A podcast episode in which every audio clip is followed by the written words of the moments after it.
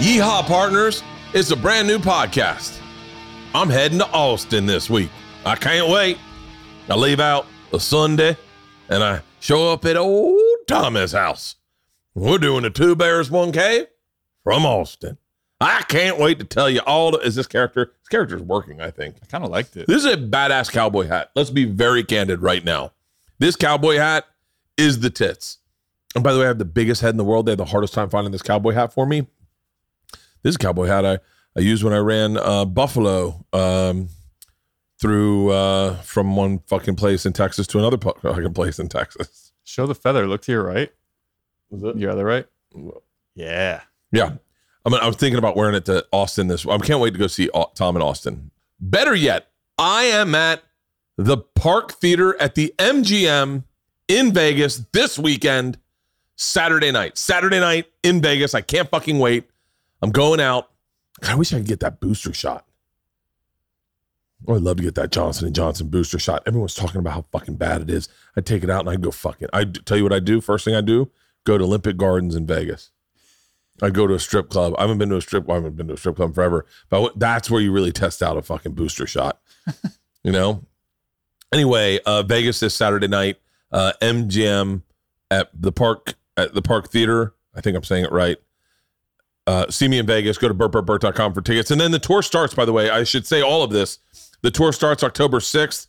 Montgomery, Alabama, Augusta, Georgia, Charleston, West Virginia. This is when you know I'm on tour when I can recite my tour dates by just going through and telling you where I'll be off the top of my head. Uh, Atlanta, Cobb Energy Center. Uh, we have two shows that Sunday night, and then we go into uh, let's see how good I am. Cedar Rapids, with Milwaukee, uh, Sioux City, Peoria, Jacksonville, Tampa, Orlando, uh, Tallahassee. I, I got um Fort Myers, um, Hollywood, Hollywood, uh, Hollywood, Florida, uh, Jacksonville, Tampa. Fucking come on. Anyway, I'm on tour. I can't fucking wait. I can't fucking wait. It's funny, man. I am so much in tour mode right now. After doing uh, Red Rocks, I'm ready to go. I am ready to go. I've been writing nonstop. I've been journaling. For all you asking, I know that uh, you, you haven't heard that episode of Two Bears One Cave yet. Anyway, I I I don't talk about it on this, but uh, I have a. We talk about me having a little bit of a, a meltdown in an airport on the next week on Two Bears One Cave, and just so you know, I am in therapy, so we're all good, everybody. There's a smile and a bounce back in this kid's step. Uh, today's episode is a great one. We've got a lot of podcast sponsors today. Thank you to our sponsors and thank you to you guys for listening to our sponsors, using the code to support them. Today's podcast is a great podcast, and it's one I should have done when the cabin came out, but I couldn't because of COVID reasons. Today's guests from Rotten Science, which is our production company, are the producers, director and producer of uh, both producers, but directors of uh, of my show, The Cabin, on Netflix, which is currently still streaming. Check it out. Uh, uh, everyone that has seen it has enjoyed it. And I, I think you'll enjoy it. If you haven't seen it, you'll really enjoy it. It'll catch you off guard. It's fun. It's irreverent. And we talk about that this episode. We talk about that and we talk in detail about something I feel like doesn't get enough credit. And that is uh, my buddy Ari Shaffir. We talk about This Is Not Happening. We go into great detail about about a little bit about Ari, about we talk about this is not happening and how just kind of how pivotal that was for stand up and how that kind of changed the landscape of how stand up was viewed on the internet because Ari was very, very litigious about how he wanted that project um, done. It's a really great project. If you listen to this, then go listen to the episode Tom did with Roy Wood. It's pretty interesting because I just listened to the one Tom did with Roy Wood on Two Bears One Cave. But we talk about the cabin. We talk about um, we do talk about the Kelly Cuoco Miss Pat stuff. We talk about uh, the creation of that show and how we got that show and how we made that show and the hiccups of making that show and we laugh throughout it. We talk about um, Nikki and Caitlyn and we talk about Nikki and Caitlyn and we talk about the coffee enema Uh-huh. and we talk about Donnell and Miss Pat and Anthony Anderson and my Rolfer and we we talk about all the episodes. I'm pretty Take sure. weed break. Yeah, we t- we yep. I think Matthew smokes a little bit of a blunt. I Mm-hmm. don't think that. Well, I'm telling any secrets out of school. We're all in Hollywood. We can do whatever the fuck we want. Um, but we do. But but I think what's really interesting about this episode, and I think you guys will really enjoy, is just kind of coming clean about because they were a part of this is not happening, or at least Jeff Tomsic was a part. I don't think Matthew was was a part of this is not happening, and they were also the guys that were about to produce Ari's special when Ari got in that little dust up online where he told tweeted someone savory things about certain celebrities, and we talk about uh, we were working together when that happened. I think there was a period where Ari thought whatever he thought. I don't know. We it doesn't matter. We talk about all of that and how they arrived at the certain decisions they did um, to not go on and shoot the special and uh, and we talk about it. It's not it's not bad. Nothing bad about Ari. I, I promise you that. If you're looking for that, then it's the wrong place. And I know a lot of people were bummed out that I did a podcast. I did Two Bears One Cave with Ari. A lot of people are Team Leanne. Listen, I'm Team Leanne just as much as you are, but I've known Ari for a very long time, and I know that he has a, despite the chaos that he embodies, and and and is readily uh, wanting to sell to everyone. There's a very sweet man inside there, and uh, and and that's the Ari I know, and that's why we had a great two bears one cave. So if you haven't seen that, go check that out. And if you're Team Leanne, hey, listen, I got you. And if you're mad about that, I, I understand that too. Um, but this is a great podcast. It's a really fun podcast with two guys I worked with for for over a month, and we talk about how we got the celebrities we got. We talk about which is pretty funny, and and we just talk about the making of a TV show. And this one is is really important because it, it shows you just how many people it takes to raise a barn when it comes to Hollywood. We, you know, the people at Netflix that were helpful. These guys, Mike Gibbons, um, Todd Garner, we go through everyone and we talk about kind of just how it happened and how we made it. So I think you're going to enjoy it. If you enjoyed the cabin, you're going to love this podcast. And if you like this is not happening, you're going to love this podcast. And if you like me, well, you know that I probably talk over everyone throughout the entire podcast. So whatever you're going to fucking do. Um, all right, let's start the episode without further ado. Oh, oh, and by the way, if you see me in Austin, fella, don't look my way. Is that what the Cowboys say? I don't know. I'll be hanging out in Austin. If you see me, come say hi. Let's fucking party in Austin. I can't wait to go to Austin. I'm so fucking pumped. It's gonna be fun. First two bears, one cave in Austin. And by the way, it's I think it's in uh, makeshift studio. Oh, I was gonna Yeah. say they finished. I wanted studio? to do it. I wanted to do it in Rogan's studio. See if Rogan would let us do it in his studio. That'd be fun. I'm Yeah, sure but they I think he uses his studio. for what? Eh, I think he's got this passion project. Oh, Or oh, by the way, did you see the podcast Rogan did with, Amanda Knox? oh no, I, I'm gonna watch that though. Fu- First of all, you know I had like a crush on Amanda Knox. I should just fucking. What am I doing? I had a crush on Amanda Knox when she like all that stuff was going on. I was like, this girl's really cute. Sucked that she's going through all this shit. I don't think I really follow, you know, follow the news like that. And then at a certain point, I go, I go, I feel like she's, I feel like she's innocent. And then all the stuff comes out. I watch the documentary. I'm like, this mm-hmm. girl got fucking railroaded. Yeah. fucking railroaded. Then you hear her on Rogan's podcast. First of all, still adorable. I mean, still very cute, but fucking so well spoken, so clear with her words, so fucking smart that you're like, Jesus Christ. I wish I'd known she was out of my league when she was in jail. All right. Without further ado, we got a great podcast for you from Rotten Science, from the cabin, from This Is Not Happening, from Tag, I think. Uh the movie Tag. Put your hands together. Just a little bit. Just give me a little tea tie tapper. Jeff Tomsic and Matthew Vaughan.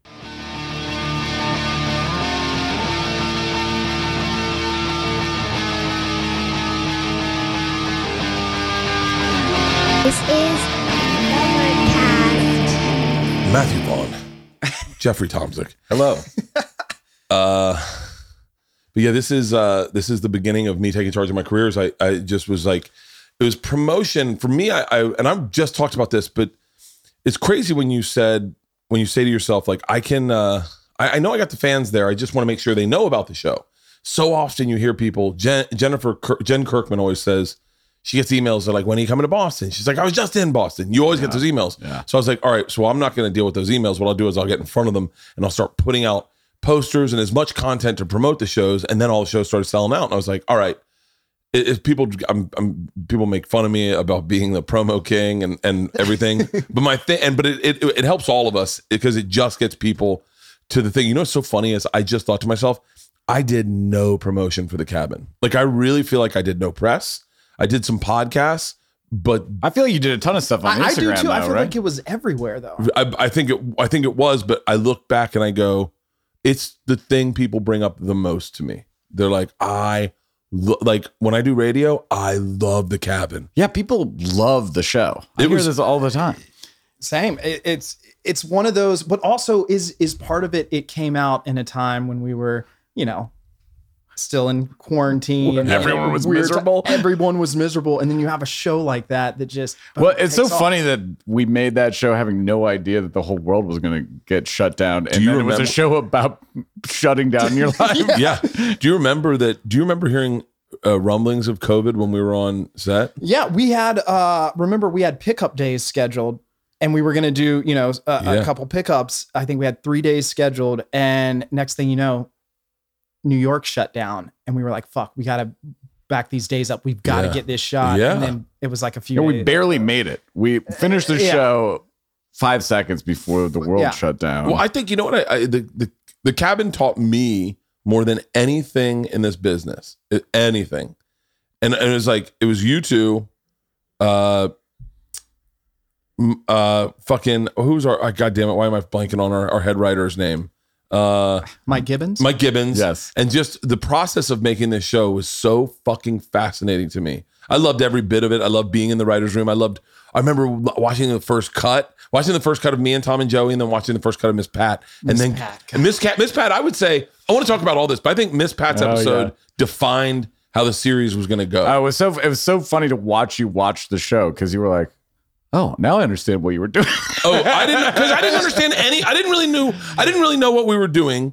And I, I say this. I say this candidly, and I and I, I and I want to be protective of of of dis. I don't want to disregard anyone's creative input. Yeah. Because because it was it was a collective, and and Netflix was so fucking generous with notes and with with allowing us to do whatever the fuck we want and and letting us go as far as we wanted to go. I mean, Yeah. we went we did things where Segura texted me the next night. He's like, "Hey man, we can't air that," and I was like, Emu hands.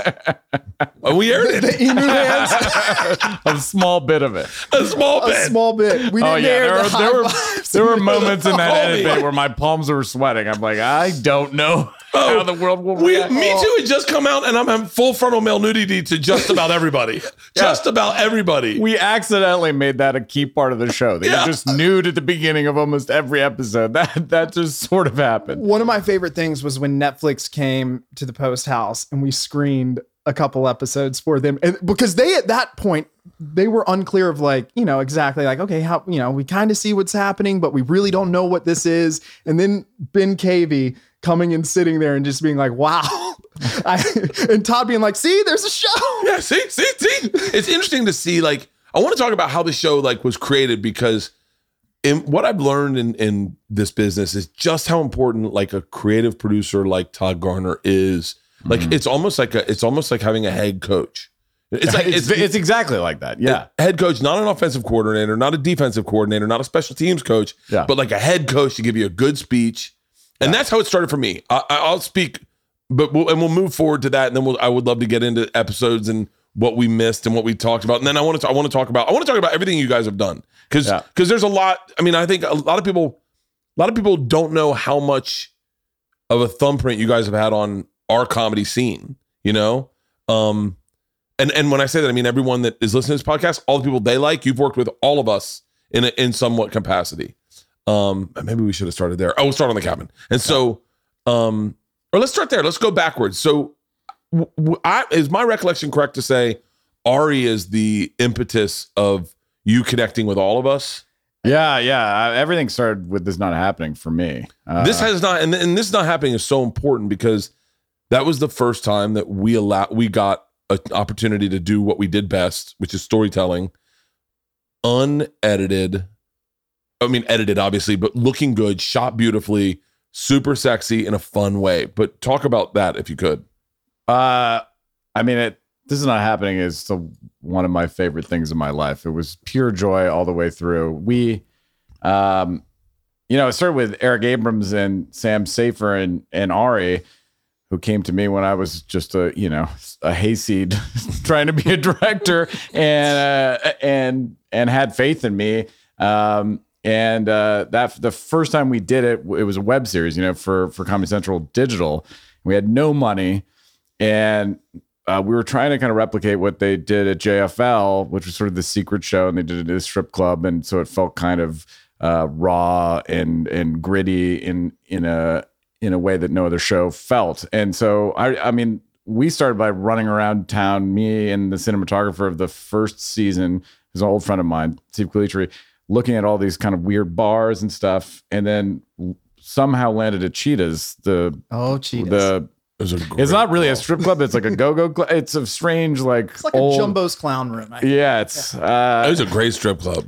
eh, Like it was like for uh, for our like meaning it looks like a strip club. It doesn't look like a high end strip club. It it's looks like a the- dive bar. It's like the dive bar. It's like Yeah. a dive bar with a lot of velvety red tones. It was fucking awesome. Well, yeah, it's just Is that where you shot the first digital season? Yeah, yeah, and and Oh. I I went there sort of uh, uh, under duress. I was like, I don't really want to. I was like nervous about shooting a strip club and dragging comics to perform in a strip club. But something about that place just looks really, uh, really great on camera. It has this. It, it used to it anyway. I haven't been there since we finished, but it had this great bar from Vegas, from like an old uh, old casino that was shut down. It's like a Tiffany stained glass bar. And yeah, the big thing is I had that uh, that stage in the middle, so we could surround. Uh, You could do in the round. that was a big thing about it to me. Is like I, I hadn't seen a show performed where you could see the audience in every shot. You know, and it was a weird thing when we started. The comics were like they're there are people sitting just staring at my ass the whole time, and we had to talk to Yeah, those you- audience members about like You had to tell the comics, hey, you can't turn around. And- like yeah. because the cameras are all one way. When you turn around, we lose your face. And it, and there were people like Stanhope who were like, I don't really care. yeah, which was also great. Yeah, know? which is also great. We, I didn't try to enforce the rules that much because whatever happened happened, and that was sort of the the nature of the show, which was lovely. And uh, that was, but it took like a couple of years to kind of get over that problem in terms of talking to those people that were in that part of the audience, and uh, we started kind of friends and family over there, and just were like, do us a favor and stare at butts the, Yeah. whole, the whole time. And uh, but that was like kind of the beautiful thing about the show is like. I want to get away from audience shots in stand up, which I think Yes. are like the equivalent of a fake canned laugh track. Yeah. The, it's like a visual canned laugh. It's like you cut to someone laughing to tell people that this is a funny joke, which I couldn't stand. I was like, let's just have the audience there for real in a wide shot, naturally laughing, and you get it, and you don't have to cut. Uh, and that was a big thing for me. And I also like just looked at old Lenny Bruce uh, shows and wanted that kind of, you know, dirty, you know, Bob Fosse shooting shooting stand up, which I hadn't seen. You know, everything to me at that point kind of looked like a Michael Bolton show from the '90s. Yeah, in stand up. No, it did. It definitely did. With just Uh, because what was big at the time was half hours, Yeah, and half hours were just very cookie cutter, mass produced. Yeah. Rick mm-hmm. Mill, I think, produced them, or at least Yeah. they did at one point, and it was just like get a almost like get a a, a, a stage. It could be a game show stage. It could be a, a pet competition stage. Yeah. Doesn't matter. Get a stage. Light the fuck out of it. Give me some bu- blues. And Yeah. I mean, I remember when they were like, pick your background, and people would be like, it's an outfield, and my number's on the back. Yeah. And, and that, that was that was everything in in in in specials, but you know, and it's funny now everything's is much different. But um, yeah, not you know, showing I- the audience in masks. I always loved stand up and going to club shows, and I was like, why why don't we shoot a club show? That I'd never seen that on television. That like kind of tiny low ceiling room where you're just you're in there and you feel like the sweat and the heat and it's a hot room, and that's what we what we tried to do. And I you know we had. Uh, some tiny amount of money where I was curious what a budget was for It was- season one and season two were all digital, right? Uh, yeah, uh, yeah. At season one, we had twenty five grand to make the whole season. which is insane. Which is fucking insane. Yeah. So I, it was, it was all out. It was like, uh, me and Eric and Sam, the executive producers, like cutting gels for the lighting department, hanging lights. You know, it was like a, I, we were pulling stuff out of our homes to decorate the background. Good You God. know, it was that kind of. It was super and that fun. was Rogan, Segura, TJ Miller. Yep, TJ Miller. God, I, I it's all run yes. together. So many people have Yeah. done the show. Uh, Pull up, pull up season one. Get get it, get it up on the Wikipedia because Uh, Bobby. Ari reached out to me and asked me to do it, Yeah, and he asked me to tell the machine, yeah. and I said uh, I said I couldn't because of Travel Channel, which was accurate. Right. And one of the things that is exhausting and beautiful about Ari, and I think we can all say Aussie Ari is We're we've all had our runs with Ari is he never believed that, and he always believed I didn't do it because I didn't want to be a part of it. And I was like, that's not. I go, but buddy, I'm in a fucking really bad place at Travel Channel. They don't want me on the network, and I'm in a deal, and they were trying. I didn't to even know this. constantly. And he Oh. was like, he was like, no. I, be honest with me. Be honest with me. You didn't want to do it. You didn't want to do it. Wasn't enough money. Wasn't enough money? And I was like, no. I don't. I was like, I don't think you're paying anyone. Um. So T.J. Miller is, by the way, one of the best stories I've ever heard. Oh god, Some of the best stories. Nick Dune's story was amazing. This, but this series was so pivotal because it was built from the ground up, and when you do, when you make your own thing, and, and even with Comedy Central's input, but for a little money, you make your own thing. They don't get to throw that many notes in, and and I mean that I think that's truly I truly the beauty of it. And Comedy Central was so great and uh they they basically just let us run because we weren't spending that much money. Sean Yeah. Patton gets gay bash. Sean Patton's a Oh, fucking God, such an amazing talent. Patton, that story is one of my favorites of all time. Joey It is. Diaz, Julie Lewis my was so great. Cana- oh yeah, heroin. man. Harley. Segura overdoses. Man, it's funny because so many people have done the show. Oh my god, my memory is so terrible too. But yeah, God, what a great. And, you know, Jordan Levy, the DP for the cabin, yeah. ended up doing "This Is Not Happening" yeah, he once it came went in. to series. So wait. So this was season one, and it was a, season That was. Chris Darnell. now right? do me a favor. No, in another in Steve another or Steve window. Calitri. Steve pull them up pull it up on youtube i want to see the youtubes Oh yeah, oh, God, this is because because fun. the view so so here's also what was huge about this is by the way you know a little sidebar i was at the show i did the show that sold this series oh really yeah so it was me bill burr jim jeffries right right and someone else. And uh Bill Burr told this amazing story about getting fucked at a college for money and then and then the woman who was a cunt to him all night that that underpaid him tried to hook up with him and he was like I'm going to take her back and get my fucking 12 grand out of her. And it was such a great story and then Jim Jeffries told an amazing story about snorting coke with like two strippers in a room and then I told the Tracy Morgan story Yeah. and it was a it was a fucking spectacular show.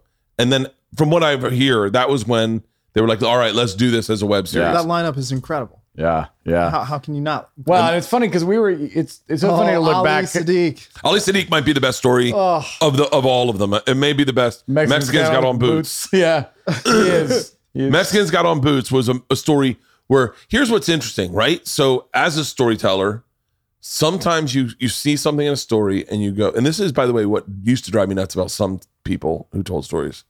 You'd see people in a story who had who who found a key mechanism on how to tell a story yeah, that kind of stumbled on it, but it made the story brilliant. Mexican got on boots, taught me a lesson in like, it, it- like, it's it's it's it's a secret. It's it's like an M Night Shyamalan story where you got to find out what Mexicans got on. Mexicans got on boots. And He's Yeah. like, "Bro, this is my first, and it and it allows you to experience prison through Ali Siddiq's eyes because Yeah. all of us all of us identify with being the first, being the new kid at school, and and for him it's prison, and not, and it was such an amazing story. All of us, all of us, every single LA comic reached out to him and was like, "Hey man, I need you on my podcast. Yeah. I want to become friends with you." Like I still to this day am friends with Ali Siddiq. I love that guy. he he he is a beautiful man, and and it was. It's funny because I I, I came in from outside stand up at that point, and then just watching the variety of storytelling. It's it's fucking hard too. To, Yeah. to do this on Well, stage. that was the other thing is that Ari and I, we during this time we Ari was very into storytelling, and I and I'm obviously I, I love storytelling. That's all I do really, and I love telling a good story. I love telling a good good story, We're so good at it. and uh and uh thank you. Um, but Ari and I would break down stories, and what like Sebastian told a story one time. It was a great story about him getting headshots and coming to LA and but it didn't work and we went to dinner lunch that afternoon and we're like why doesn't it work like we were laughing and we would break down sebastian's story and at the end we're like we realized he doesn't have an end like every Yeah. story needs an end and then what was really great about ari and, and i look everyone knows I love Ari. I, I I understand that there are people that think that I wouldn't because of our past. I love Ari. I talked to him last night. I talked to him last night. I haven't night. talked to him for so long. I love him too. I talked to him last night about the thing that we were talking Yeah, about out there. yeah. And then he fucking lost his mind. And then I talked to Rogan. I talked to Segura. I talked to everyone about it. I talked to you guys. Anyway, Ari, um, Ari would then sit with these guys and work on their stories. And a perfect example of that was Miss Pat. Yeah. He thought Miss Pat was brilliant. She had a great story, but he saw that she was taking what he felt were um were open mic shortcuts, that things that she would that weren't allowing her story Right. to breathe enough. And he would sit with everyone and work on their story. I remember him calling me up, going, "What story you telling?" And I was like, "I'm fighting a bear." And he was, "You don't need any help. All right, you're good." Yeah. And then he would sit with him, and he really cared about this show so much as he made sure that Comedy Central, when it went to series, Yeah. put it on YouTube, and and and and that was that was the game changer. Yeah, the thing Yeah. about the thing about working with Ari is I didn't really understand this uh, uh, as a buffoon coming into to doing stand up like this and do storytelling. Uh, and he was so hard nosed about everything. Everything. It was- By the way, that is what makes Ari brilliant and very difficult to be friends with. It's it's very true. It's uh, but it, I have so much respect for how he ran that, uh, particularly in retrospect, because there were a lot of things that I think I would have made compromises on for the show that he was like, nope, nope, Nope. can't do that, nope. You know, da- down to like tiny details, and he'd sit through every mix, like the the laughter's too hot, it, it feels fake, and you know he would just and he would micromanage things that I didn't understand that were really important, and Yeah. it- but he was like my mentor in how to shoot stand up from a comic's perspective, uh, and it it made the show so uh, honest and authentic in a way that I got to give him entirely that credit for because uh, you know the way it looked was a was began with me and the DP, but then he was like, "Turn the lights. This is bullshit. Turn the lights down. You know, we can't do this. You know, we you know you can't talk to the comics like that. You know, all the, all this stuff was so so great. It was sometimes annoying, but Oh yeah, I mean, look, I, I, I you know, But that's the best. We You all, can't- we all have. Well, we'll maybe we, maybe we'll go into even greater detail on how difficult Ari can be at times. But, the, but he doesn't do it out of a, he doesn't do it out of a place simply to be difficult. He does it based out of a this moral code he has. Yeah. that he lives by. Yeah. yeah, I'll, I'll tell you this. I, I, we need to reach out to Ari and tell him to call the dogs off from the Jew special getting canceled because I swear to God, yesterday I got another fucking DM from like one of his fans that's like, if I see you on the street, I'm gonna, you know, knock you out or, or some shit Oh, because God. because his, you know, people think that since we were producing Jew. Uh, which is the name of his special, not a derogatory comment. Uh, you could produce a Jew. You just gotta meet a Jewish woman. so, so because we were producing that special, you know the story of what happened with that. Oh, yeah, I still was, have Hold on, I was there. Yeah, Yeah. I was there. I mean, it. By the way, I, I mean, I, I don't think Ari has a problem with us talking about this. yeah. I have no idea. I, but no, well, I know Ari. We both all know Ari. Uh, uh, I'm uh, sure he's still pissed freedom. at me. Of, freedom of speech. Freedom of speech. Say what you're gonna say. Say what you're gonna say. I, I'm I, clearly I'm gonna disagree with it, but say what you're gonna say. We were all there together. We were making the cabin when the Kobe tweet came out. Yeah, yeah, yeah, it- and that was the thing is, I was very excited. Ari's one of my favorite comics. I love him. Yeah. Um, but we were not the ones who pulled the plug on that. The venue finally, you know, the amount of death threats they were getting, eh, you know, and it, it was the Skirball connected to NYU. They pulled the plug. Yeah. And so then we were left with like, hey, what can we do? But I think his fans, when they saw that it was no longer happening, they looked at us Oh, yeah. and they were like, why? And I still get literally yesterday, I got a fucking DM from someone being like, fuck you, you know. Really? Uh, Yeah. I uh, and it, it it's hard to remember. It was just, it was a scary moment for Okay, for a super second. scary. So we can. Uh, I can. I can tell you where I was. It was Sunday. It was a Sunday, right? Yeah. When did Kobe Bryant died on a Sunday? I think. Yeah. Well, I was, yeah, I was also- in New York with Ari at breakfast as it was blowing up. You know, it was. Remember this? That what was also really sad. It was, it was like a very close to where we were shooting the cabin, and very soon after we wrapped. It was. It was January 26th. I think we wrapped on like the 24th. Yeah, Yeah. We wrapped on a Friday. It was a Sunday, if I'm not mistaken. I only say that because Miss Saturday or Sunday because I my kids were there and I ended up walking to. I went was leaving for Gelson's. Uh, mm-hmm. this little girl at our house was. She goes, "Who am I right? Was it a Sunday?" she goes, "Who's Kobe Bryant?" And I went, oh, "He's like Oh. one of the greatest basketball players ever." lived." She goes, "He's dead." And I went, "What?" She goes, "He's dead." You want to know what? You want to know that? And I was like, "No." I walk out of my house. Do you know who then texted me? Don the Rolfer. Wow. I haven't talked. I, talk, I hadn't talked to the guy in what eight years before we did this episode. Oh, really? We did the episode. I didn't talk to him again. Then he texted me that day and he goes, "Kobe died." Don the Rolfer, and I go, and then I'm like, "What?" And then I went to Gelson's and I watched. I watched uh people receive the news on their phone. It was really bizarre Mm-hmm. to watch people go, "What the fuck?" And I was just walking around looking at people pull up their phones and go, "Holy shit, whoa!" And it Yeah. was kind of crazy. And then I got back, I got on the treadmill, and that's when I saw Ari's tweet, and I was like, "And but, and look, all of us can say what you want to say about it.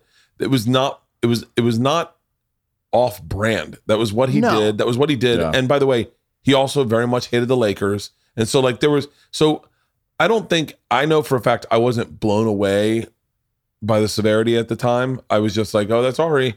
And then I don't think he was expecting the blowback that it got by went any means, Ice especially Cube when sh- you're or Ice T shared it, I think. yeah, Oh, especially really? when I you're, didn't even know. I I just remember seeing it and being like, oh god. but especially when you're about to shoot your special Oh, in a couple no. weeks. And so uh, I was in New York with him. We had just been at the venue when the TMZ article dropped. So that's when I was with him in New York at breakfast and the TMZ article dropped and I went this is not good. Yeah. Um, I'll tell you what I didn't do. And by the way, this is the only thing I can be accountable for. Um, I did not go to bat for him. I did not. I called him the day of. I called him the day after. I we went to work on Monday. You were back on Monday. Yep. We were all in the room on Monday. Yeah. And then he th- believes I didn't.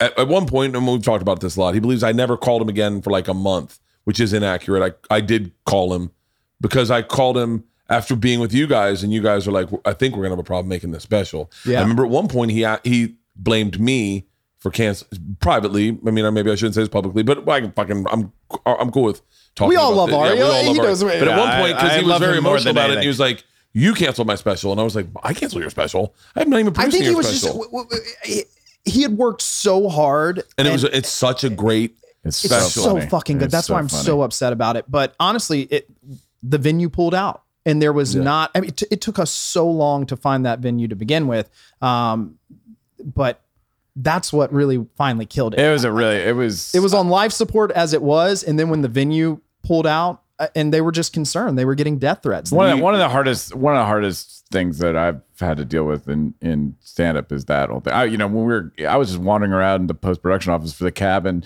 talking to Ari and he was pretty pissed at me um as I well. remember I remember all of that. I remember Yeah. being there and I remember I, I mean I remember Netflix making mention is already mentioned in the cabin at all and and he had been and then Oh, really? pull his name out. Yeah. And we were like I was like it Oh, doesn't God, I didn't right. even know that. Yeah, yeah, yeah. Because I said I say to someone, and it it rubs me so wrong. It rubs me so wrong. I didn't, but it, I say to someone at, at the time I go, um, oh yeah, I did this thing sober October with my buddy Joe Rogan, Tom Segura, and you can hear me about to say another name, and then I just change things. And I mean, it was, but it was like it was such a big fucking deal to Yeah. to the industry. I mean, managers calling, agents calling, everyone in the business. And by the way, no coronavirus, so everyone's in the office, everyone's Yeah. around each other. And I remember you guys dealing with it. And I remember, I think I called Ari and I was like, "Hey, I, I just giving you a heads up. I don't think this isn't looking good or something." Well, I just, I honestly, w- uh, I was so worried about his personal safety. People are, He was not at all. no, he wasn't. But I was like, dude, you know, one per one crazy person throws something at you, or you know, goes nuts. In also the ruins show, the show. Yeah, exactly. And uh, and you know, I, I was just like, I think, we, I think we should just wait a beat, um, and and and do it a little later. And he's pissed at me about that. I don't blame him, but I, I was mainly just worried about that. Like I couldn't, you know, jump on either side of the conversation really. Uh, but uh, but you know, when some if someone's gonna get hurt or some part of our crew is gonna get hurt, you know, like he didn't want to. I was like, you don't want to be responsible for that. Like that, Yeah. then, He- then, then, then you've got this whole thing where a cameraman is attacked, or I don't know, some crazy thing, and that's kind of where the venue was uh, Well, I think the venue, it was wasn't even about us, the crew. us. It was about that they were getting death threats. They were getting bomb threat, you know, things. Well, like it was- you it was can't, you can't- crazy. It was a boycott of was- like, you can't have this show. And it was almost like the very beginning of the height of cancel culture. Yeah. Of them going, Ari did say though, and I and I he was like, dude, this is gonna pass in a couple weeks. It- no one's gonna give a shit. Uh, You know, I don't know why everyone's getting so upset. He was right. he was right. he was right. Hold on. He he said the same to me and he goes, Trust me, trust me, stay on social media. Three weeks, no one's talking about this. Yeah. And I was like, in my head, I was like, what are, I remember thinking, what are we going to war or something? Like, how is this? It seems pretty big. Sure enough, man, global pandemic, and not, no one was talking about Ari.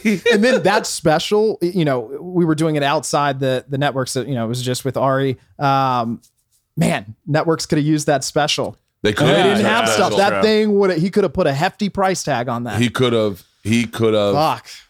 Yeah, he uh yeah, I I feel like the thing I never did for him is I didn't stand up for the fact that and and I didn't realize this at the time, but meaning I, you know everyone wants to come to you go, "You know Ari, so defend his tweet." And you're like, "Hey man, I don't I remember all I said at times was like, "Hey, he drugged me." Like, I don't know, I got like I, I got drugged by him like fucking 2 months ago. That's made me scared going into friends' places or doing something like this, like taking a drink. Just knowing Oh, that yeah. it's in, it's always in the back of my head. I'm And not so that- opening this can. That was my that was my out. Was like, hey, he drugged me in my backyard. My daughters thought I got raped. Like, don't worry.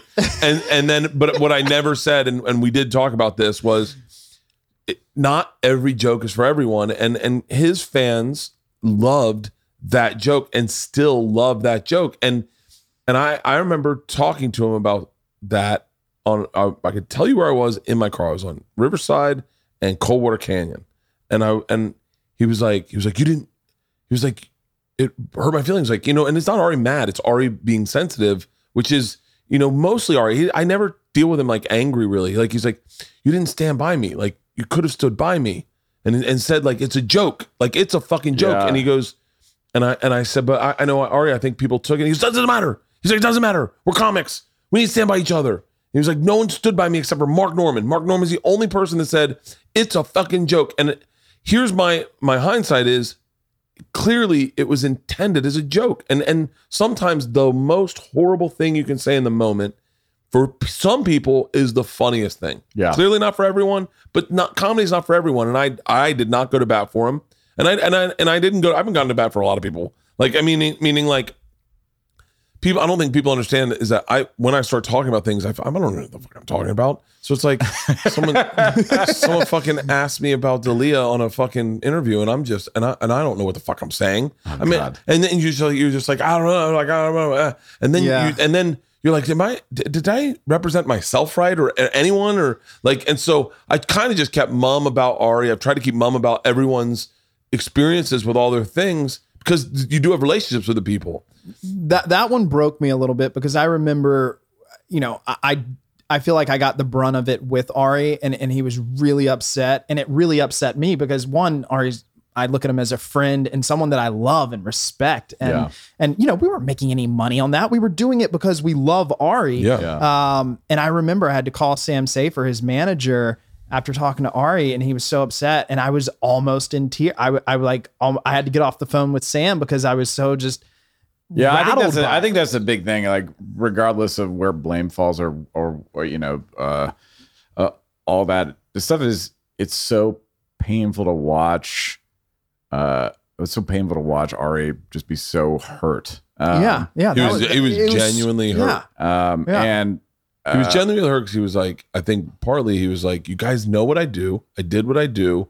You guys have known me for so long. Why won't you stand by the thing I always do? And like, I, and he did. By the way, that was not his worst tweet about a death. no, And I got to be dead honest with you. I kind of miss those tweets sometimes. Like when people die, a lot of times now my instinct is, ooh, I wonder what Ari has to say. Like, you know, because he, I mean, he, the the guy from, I mean, I don't want to like point out other ones he's done. And now people go looking. I think he's deleted his Twitter, but I'm the guy from, uh, from, uh, the band on Onyx, not Onyx. Uh, I'm the, no, I'm the fire starter. Who's the fire starter? You're the fire starter. I'm the oh, fire starter. uh, yeah, uh, uh, did, did you say INXS? It's not, no, it's, It's not not exact. Uh, oh God, what is that? Oingo boy. No, no, it's like that. Uh, there we go. Uh, there you go. Ari Shaffir tweets. maybe we shouldn't bring these up. Oh boy. Oh no. This is, uh, I'm sure Ari's like, hey guys, you could have just stopped it, just ta- celebrating the. yeah, get out of this, Ari. Yeah, we got to get out Yeah, of we the gotta Ari. get into this Ari. All right, Stephen it's funny 'cause Hawkins. But shout out to Ari. I love Ari. Reg- regardless of that, like I, I, I it's so. Uh, I don't understand how you can like how anyone continues to be a public person right now. It's so scary. Uh, the Aretha Franklin. oh my god. Oh my God. I can't. I mean, Uh, Let's go back to the cabin. yeah, yeah, yeah, yeah. We got to get out. This podcast is brought to you by Tushy. Tushy is the modern bidet company that washes even the messiest of poops with a better clean than toilet paper. It's nice. Kind of hoses it down the, like the way they used to make uh the way they used to make dams and they do it with a fire hose and they just knock down dirt and you see dirt falling. That's what I do. I, you can tell when you're it's going to be a tough wipe. And when you have Tushy, you know that it's hosing it down first. And then if you want, which I don't, you can come in with a to- piece of toilet paper, but I don't. I've been hands free for a long fucking time. Your drip dryer? I'm a drip dryer. I'm a, I enjoy it as a matter of fact, especially if I'm going for a jog. Uh, imagine if you got shit on your fingers, right? Say you're wearing a wipe, you get shit on your fingers. What do you do? Just wipe it off with a piece of toilet paper? Nope. Fuck no. You wash your hands. That is a job for water. And what's great with Tushy is it just you can hook it up right to your your toilet. It doesn't need additional plumbing, and it's spraying clean, fresh water on your anus, not bullshit water, not toilet water. It's clean, fresh water on your anus. It's the sleekest toilet design. Oh wait, they even have a full product to make the restroom, even the best room, including a Tushy ottoman, the sleekest toilet designed to help you poop at 100%. I got to be honest with you. I can't shit without a, a fucking ottoman now, like a little something to put my feet on. Oh, really? I find myself bringing in like phone books. I wish I could have, I wish I could wear heels. I bet women shit better than men. Anyway, if you're not using Tushy, it's all, like you're in the Middle Ages, for Christ's sake. Start washing with the Tushy bidet for a better clean. Go to hellotushy.com slash Bertcast to get 10% off plus free shipping. This is a special offer for my listeners at hellotushy.com slash Bertcast for 10% off. After you buy and install your Tushy, show it off. Tag us. Tag me too. Tag us at Hello Tushy on Instagram. That's H E L L O T U S H Y on Instagram and show them your shitter. There is big news from my favorite home security company. SimpliSafe just launched their new wireless outdoor security camera. That's right, SimpliSafe, the system that US News and World Report names the best home security system in 2021 got even better. This brand new outdoor security camera is engineered with all the advanced tech and security features that you want to and need to keep you and your family safe.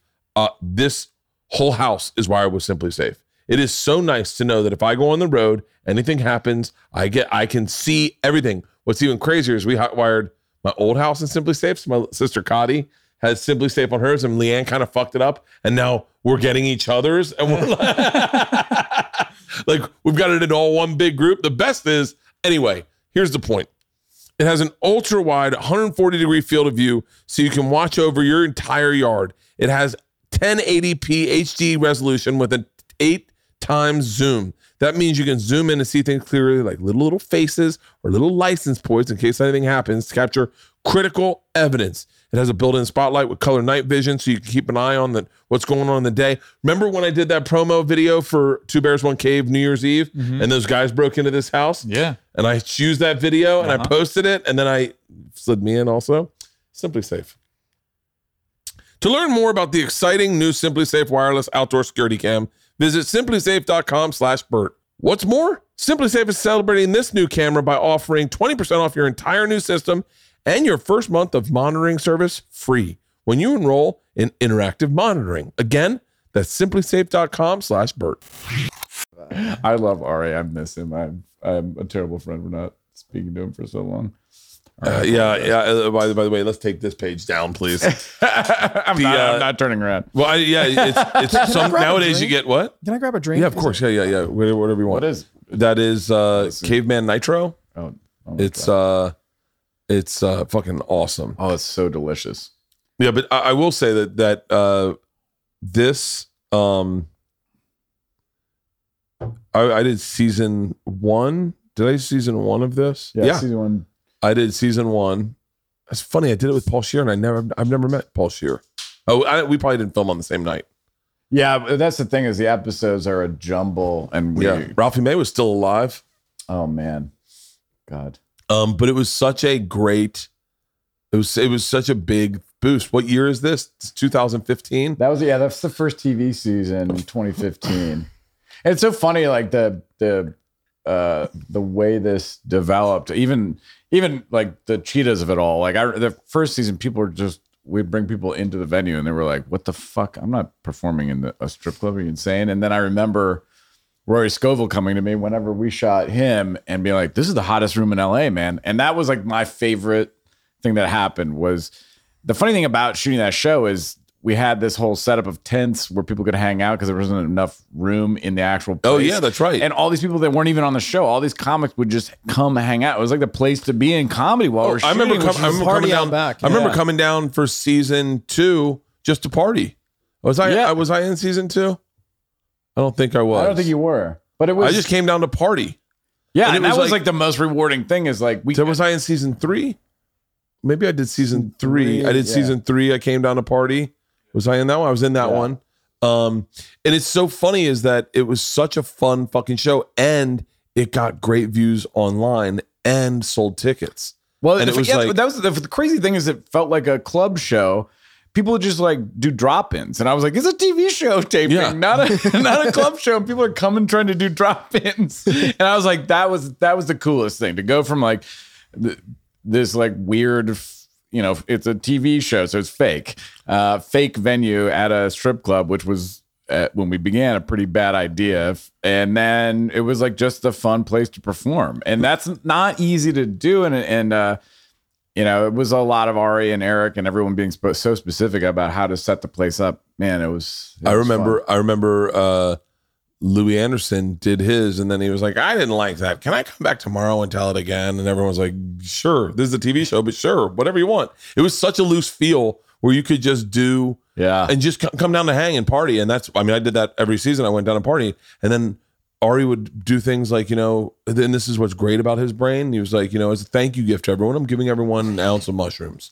And that was like- the best crazy. thing. It's one of the best things. He's, the, he's a legend in in this town to this day in the world of crew because that was he went around and handed handed an eighth to everybody An worked on the show. Which- the liability there, which leads me to the cabin. I remember getting the phone calls for our wrap party because a PA on a different show had just gotten had was leaving a wrap party and gotten Oh. an accident and they had been drinking. And remember, that's why we couldn't bring the fat fucking weed stogie.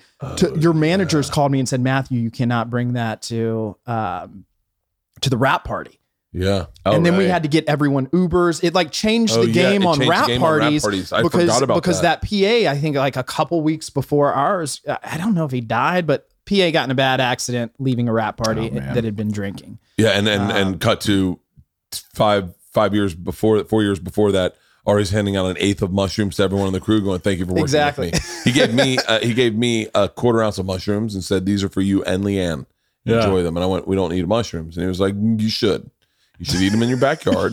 Take the full dose." Honestly, like him introducing me to mushrooms was a big Game big shift changer. in my in my life. It Shroom calmed me Fest down. coming I mean, up. it's such an anxious person, and I was like, "What? What is Oh. this?" I just text. I sent out a text saying because I'm really interested in doing mushrooms again because uh, I saw this thing. I had this weird thing when I got surgery just about anxiety and fear of death that I was like, well, this isn't this isn't how you're supposed to live your Yeah. life. And I get the surgery. I come home and I watch this fantastic. Is it Fantastic Fungi? The movie. Oh, yes, it's with great. Paul Stamets and I and I've tried to get him on my, on my podcast. I want to Oh talk God, to him I about it. would love that, Dude, Oh, well, you're open invite. If he shows up, you Oh, can man. come. And obsessed uh, with the guy. and he and I put out like, does anyone know where I can get mushrooms? And like that next morning, I get a text from, "Are you being serious about mushrooms?" And I was like, "Yeah." And he was like, uh, "Uh, can can you drive?" And I was like, "Yeah." And he sends me an address, and he goes, "Never mind. Are you okay to fall down?" And I went, "No." And he went, "Then I can't get him for you."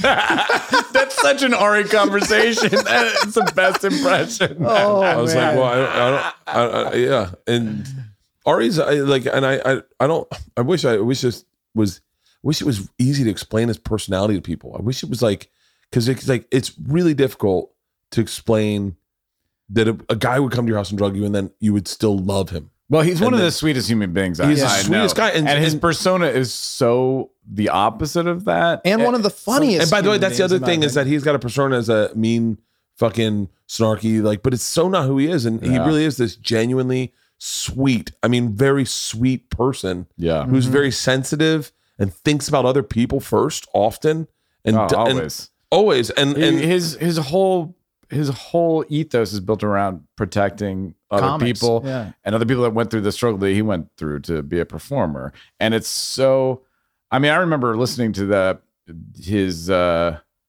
was that your podcast where he talks about the 10 years? Uh and the and the store. Yeah, I mean, why he talked? I've talked to him about it. I've listened to him.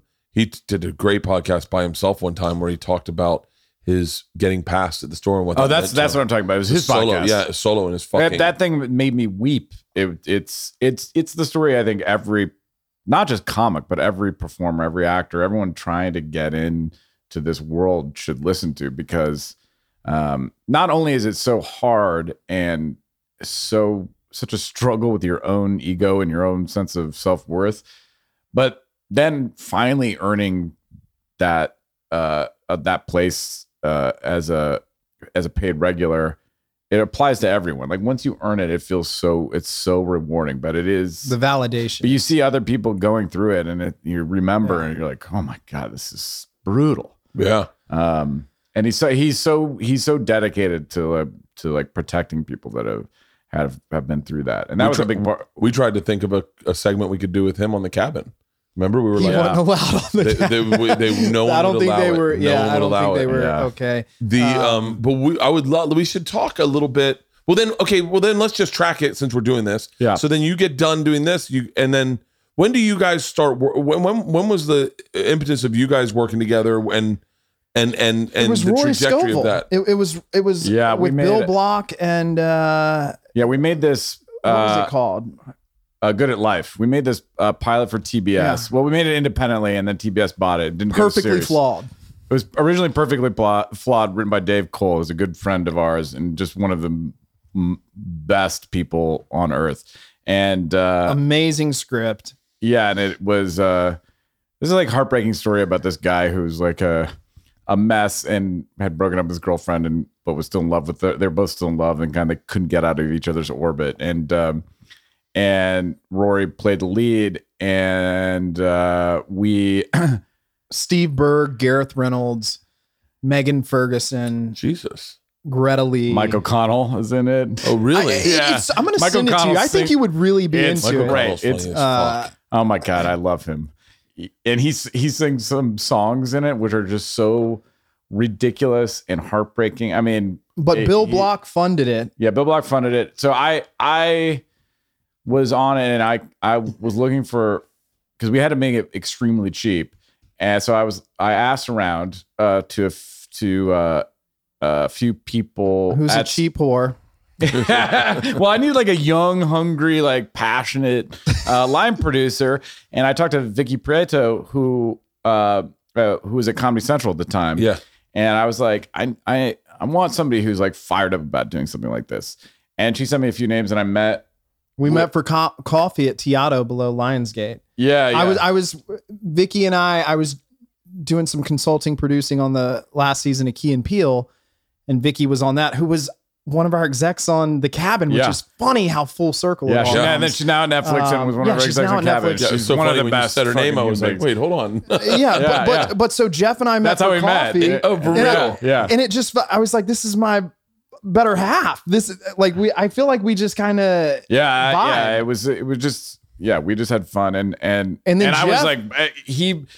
I'd never worked with a a line producer who wasn't freaked out all the goddamn time. Who was just like calling me and the sky is falling every five minutes. And honestly, on the on that shoot, I was like, what the hell's happening? Like I like. I didn't know if I was going to show gonna- up and we're not going to have a location or or cameras because I was like, "There's no way that this could be working." You know, there's no way we can afford any of what I asked for. And he never said no to me. He just fixed everything. And I never seen someone sort of like just make the everyone involved so happy, even when the pay sucked and There and was the situation was difficult.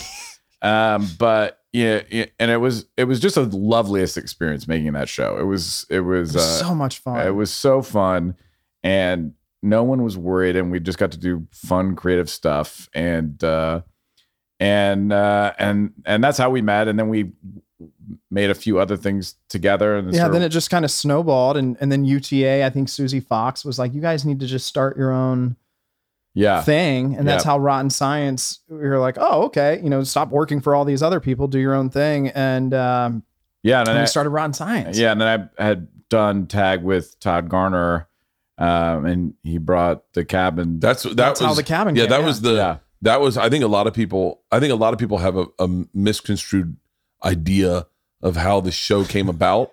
Yeah. I, I think. I mean, I know I've talked to people who have.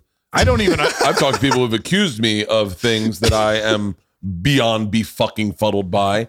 Uh, but uh, but uh, but it was Todd Garner. It was Todd Garner. We went in to pitch the machine to Todd Garner, yeah, and Todd Garner said uh, said ah. ah I got a I got a French series I think you'd be great at. And I was like, well, French series? Like I'm fucking What, what, what was it called? It was called Les. Le Cabon. Le- Le- Le Cabon. Yeah, I, I can't even remember the French series. He goes, he goes, Yeah. let me just send, let me just, and the, the whole pitch was around me and Bill Burr because it was, it, he showed me a cut and it was like this one, I wish I knew the guy's name, this guy in France, in French Canada. yeah. It was Montreal. Yeah, Mhm. He's a comedian and he would, um, he would invite his friends that were comedians up to his cabin.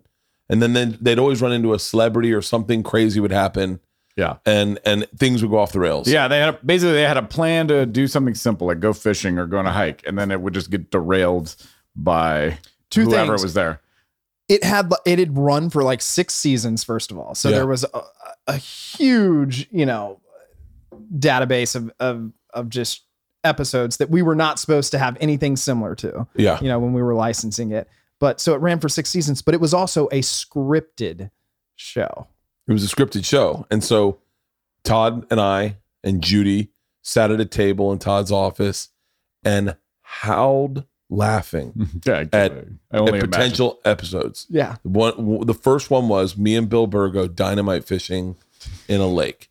And we, when we go Oh to get, God. when we, go, what happens I is remember. Bill comes up. This is the, this was the, this was, I think this was the pitch that sold it because Bill comes up, uh, to go fishing in my cabin. We go to get bait, uh, and when we get to the bait shop, we f- they're big fans of Bills, and they lose their shit. What we don't know is they're an alt right militia, and that they take us out back and they introduce us. They show us how to make bombs, and Bill's fascinated. Dude, bro, I've always wondered how to make a pipe bomb, and they're like, no, no, no. And so Bill's like, "Uh, why don't we just go dynamite fishing? It totally works. So we end up going dynamite Yeah. fishing on the lake, and that was one pitch. Another pitch was, uh, me and me and Tom uh have gay sex.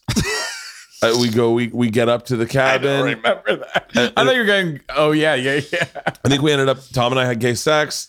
It Uh, ended up being Rogan Bobby hunts Lee. me. Rogan yeah, hunts Rogan. me. I remember Rogan hunting you. Rogan comes up and he's just thinks I'm weak. And we wake up one morning and all our goods and everything's gone. and Rogan's in the woods and he's tracking and hunting us. Um, there were. A bu- I wish I had all the pitches because we went in. Todd told it to me, and uh, and we were howling laughing. I mean, Todd is one of those guys that. Like I said, he's a great coach. He brings you in. Yeah. He gets you excited about the project. And, and another great coach is he doesn't let shit fuck it up. He just goes, No. he just goes, no, no, no, no, no. Like, and it's it's a really, it's a Zen Buddhist way of making producers really great producers. And and and I, I've worked with a bunch, but the two I can think of are, are, are my producer over at Legendary Kale and Todd Garner for the Cabin, and they're the two guys that I've that I look at like big brothers, and I, I think I might be older than both of them, but I, I look at as big brothers because they taught me so much about producing and so much of producing. I remember Todd being like, "Who gives a fuck? Let's go. Let's get. Let's go. Let's move it forward, man. Let's move it forward. Let's get it sold. Then we'll figure. Well, it out. that's the thing like, about- it's just. It's like it's like it's like fucking like don't get don't get in your own way. Yeah. Let That is that's yeah. that's Todd's whole thing, and that that is my profession is to get in my own way and get in Yeah. my own head. And we like we were before I did tag, before we did cabin, I had met him to do this other movie that he just sh- shot, just finished shooting, I think in Atlanta, Uh, senior year. Senior year, yeah. Yeah, and uh and we almost came to blows. We like I I like wa- walked out on him basically and left the movie like a child. And I'm embarrassed to say it. And uh, God bless him because then he came back to me with Tag and and then we fell in love. And I Yeah. didn't understand this about him. But yeah, he's like he is this juggernaut of po- positivity, and he He really is. He really taught me not to sweat the small stuff. Like just trust the pro. Like things are going to change. Yeah. and you can't get pissed about this one little creative thing right It's a little now bit of blind because faith. You're not gonna even remember. Yeah, And you can get and I have so up- much trouble with that. And you can get worked up on the littlest detail because Yeah. you can you know if an if a network is upset with dot dot dot it can get in your head and you're like what if they fucking pull the and Todd's just one of those guys with his puka bead necklace just like hey man hey hey we're gonna be fine we're gonna be fine don't worry about it hey we start shooting in a week yeah yeah, Let's that's get- exactly let's right. get, let's, get, let's get ready to start I mean, I I Like- uh, I can't say enough about. Uh, he's such a mentor to me, and uh, he's the opposite of me in so many ways. He's like a father figure to me. Well, he's very him. Him and I say Kale because I just left working with Kale. Yeah, they're very similar. very similar. to Yeah. me. Also, like I'm very similar to both of them, and they pointed out to me, don't, and both of them very like, very wisely pointed out to me, don't change who you are for this. Like, yeah, we hired you because you are who you are. All the shit you think you may need to change about you because Hollywood want to change it, please don't do that. Well, that's a that's a really difficult lesson and a constant problem in making anything is that there are so many details that you're in love with as a creative person that shift and change and and you take it so personally. You're like hurt when that joke someone hates and you have to take it out or Yeah. whatever and it's so easy to blow up a whole movie or TV show if you start fighting those little battles Yeah. and uh and what and and there's no point in it because you're you, you got so much other other stuff that's great in what you're doing and probably those things survive or they come back it's ju- it's it's such an evolving process and having a guy like Todd who is just like just remember the core of what we're doing. That's what's important. To, Yeah. you can blow up. You that is if there's any like if there's any comics that are like fucking 30 years old and you're like oh, i'll never make anything and maybe you get an opportunity to make something that is the biggest lesson. You can blow up a whole project being too precious with your fucking shit. Yeah. And and i i hardcore it, it's it's a great lesson to go like hey man everyone's working very hard on this. You're not the only one. Everyone's working very hard on this. And let that collective energy you know it's like it's like i kind of think of making a, a project as as um as being in a life raft and trying to kick your way to shore. Yeah. And if if you have someone who's insistent on kicking but there's not enough room behind the boat all of a sudden you're fucking up the process. Yeah. So let everyone kick behind the boat. Don't be the guy going, I can kick too. And you go, yeah, but you're going to have to kick from the front and that's going to slow down the boat. And Todd's a great person that going, looking at that person going, you are possibly the best kicker. And I want to save your legs. Okay. But I want you to know that when I call you in to kick, I want you to kick hard as fuck. And I would be like, for real? You'd be like, yeah, yeah, yeah, yeah, yeah, yeah, yeah. yeah But I'll tell you when to kick, okay? And then all of a sudden, it- he'd be like, "All right, get back and kick," and no one's behind the boat. I'm like, "All right, I'm not doing good." Like that, and that is really important. Is to pick your battles and have fun and make sure it's an enjoyable process. It should be a blast. And the cabin was a fucking blast. Yeah. I mean, it was the funnest fucking show. I, I was nervous as we were getting closer to the shoot date because we were locked into those shoot dates. You oh, know, oh the whole Oh, thing was hold on, crazy hold on, hold on. it, it was, it, was, it was fucking insane. But what I will on. say, So what are you? You were getting nervous? Are you fucking kidding me? I mean, look.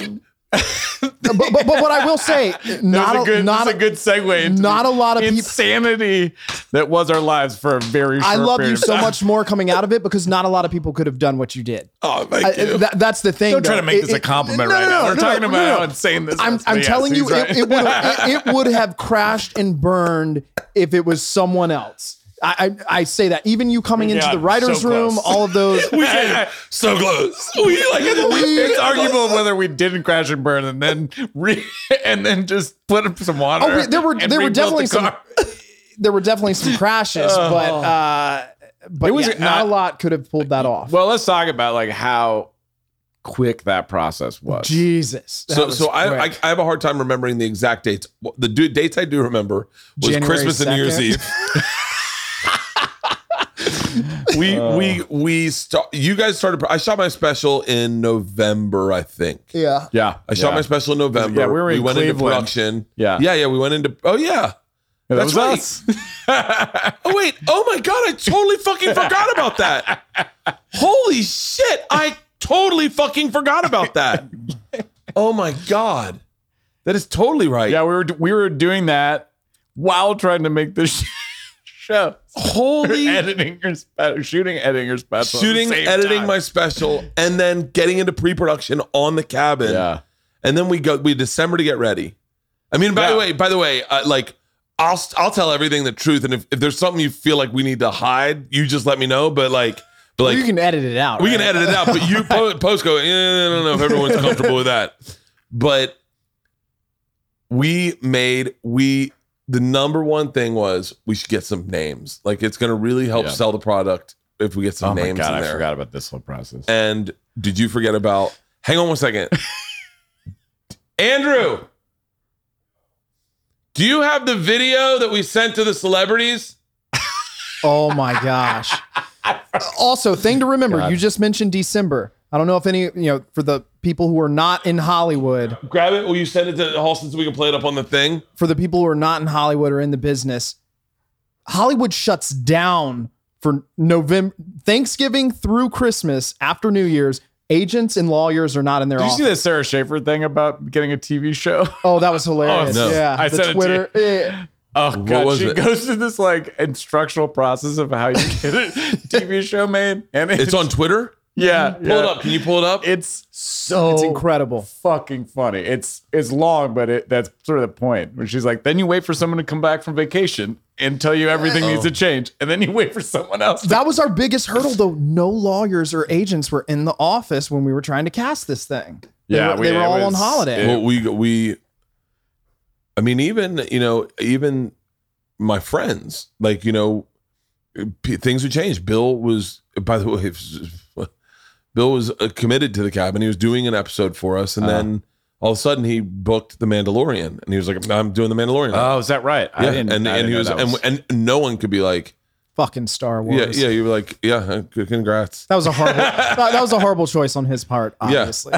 and uh and then and then um segura committed joey committed yeah. uh Pat committed, but we wanted like big we we needed and I and I would I would argue I would argue that we personally didn't need big names cuz I don't know. Oh yeah, this was the whole struggle, and I I Netflix wanted. well Netflix big wanted them because they knew they're they're very wisely they know their algorithm and they know that if you have Adam Sandler or fucking Caitlyn Rob Jenner. Gronkowski or Caitlyn Jenner or or Tom Brady on the cover, everyone's tuning it. Yeah. You have a hit. Everyone's guaranteed to make their fucking nut. We're gonna do a second, third, fourth. and if you get those names, the next season you get a ton of bigger names. And so But yeah, but that was like the struggle was like kind of to be uh, authentic to you and your your friend group, but then suddenly have these uh, strangers in the Yeah. mix who uh, and how that would work and uh, and who those people were and would they be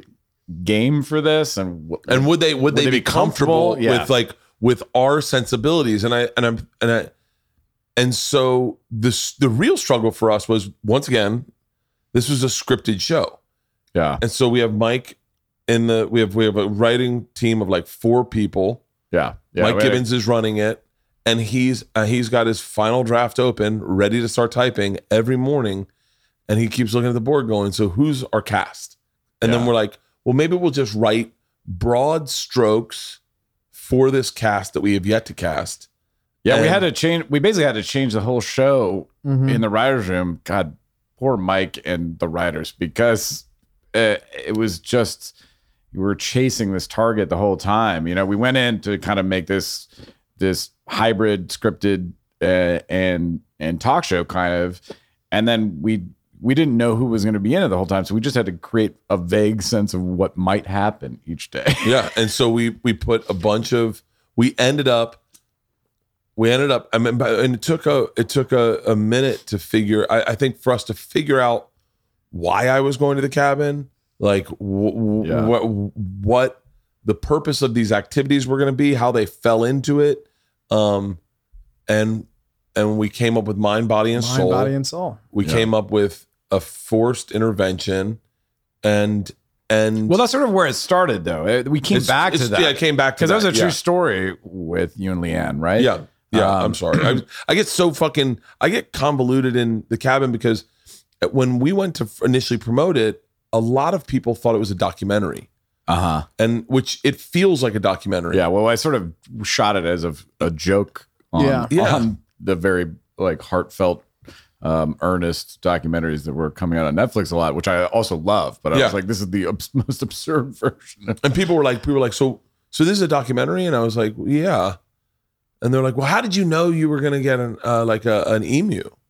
And I was like, I, I ordered it. Like, I think I say that in the thing. And they're like, Yeah. no. And I was like, it was a, it was a present. And I was like, and so I got really tripped up in promoting it because some people thought it was scripted. Some people thought it was a documentary. S- A lot of people didn't know what the show was. well, a lot of people thought, a that's lot how of we people- felt while we were shooting. Yeah, that's exactly. I- a lot of people thought that a lot of people thought that we had shot it the week before it aired because they're like, oh, so quarantine broke down and you went up in the cabin with your Yeah. friends, and I was like, we shot it in January, and they're like, how would you have shot that in January? I did you already know about coronavirus? And I was like, it was so hard because I did a radio tour and disc jockeys in like Madison, Wisconsin would say like, so this is the, this is why I love you is you're always working. Coronavirus hits and you call Netflix, you're like, give me a show. And I'm like, all production is shut down. I don't know what the fuck you're thinking. like you think, do you think I just shot this last week? And they were like, yeah, you, and your boys shot it last week in the cabin. It's amazing. And and so just out of curiosity, did you buy the cabin before January, before Feb- lockdown, or did you buy it right after lockdown? And I was like, it's it's not my cabin. And they're like, what? And it was like there was it was so tough because I I'd never promoted anything other than straight travel channel, straight uh stand up, and then this product comes along and everyone's like, like, and then the guy's like, so this isn't real? And I go, no, it was real. Like it's all real, but there was a film crew shooting it, so you you know that Yeah. you know that we we we shot it so like you know like at one point everyone broke and had lunch and like everyone had lunch and we'd go and eat lunch Yeah. and he'd be like wait what Yeah, it was Hold so on. weird that that process is so weird because it, a lot of it was so authentic as as it happened, and then we had the format of of a scripted show shooting schedule. Yeah. Uh, and it was very confusing to everyone that worked on the show because we were built. You know, the funny thing about how you do this when you shoot a show is you build it the way everything's structured, how your crew, who who's on your crew, how the days work, all that stuff around scripted or non-scripted. And so we built it around a scripted, Scripted, uh, crew and schedule and all this stuff. And then it evolved, uh, thankfully. But uh, I think that was really good. But like it was very confusing because we had we had to like hit we had like the AD that was re- ready to like shoot a certain number of pages and scenes.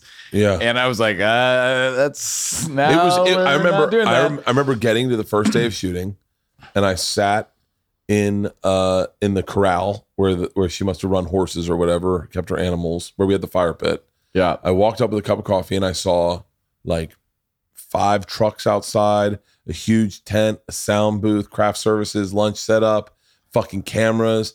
And I Uh-huh. walked up to Mike Gibbons and I went, um, this is a little bigger than I thought it was going to be. and he goes, he goes, yeah, we're way over our heads. and, I, and I go, I go, do we know what we're shooting today? And he goes, uh, Tom Segura is arriving at eight. And I said, and what's the thing? And he goes, well, play it by ear.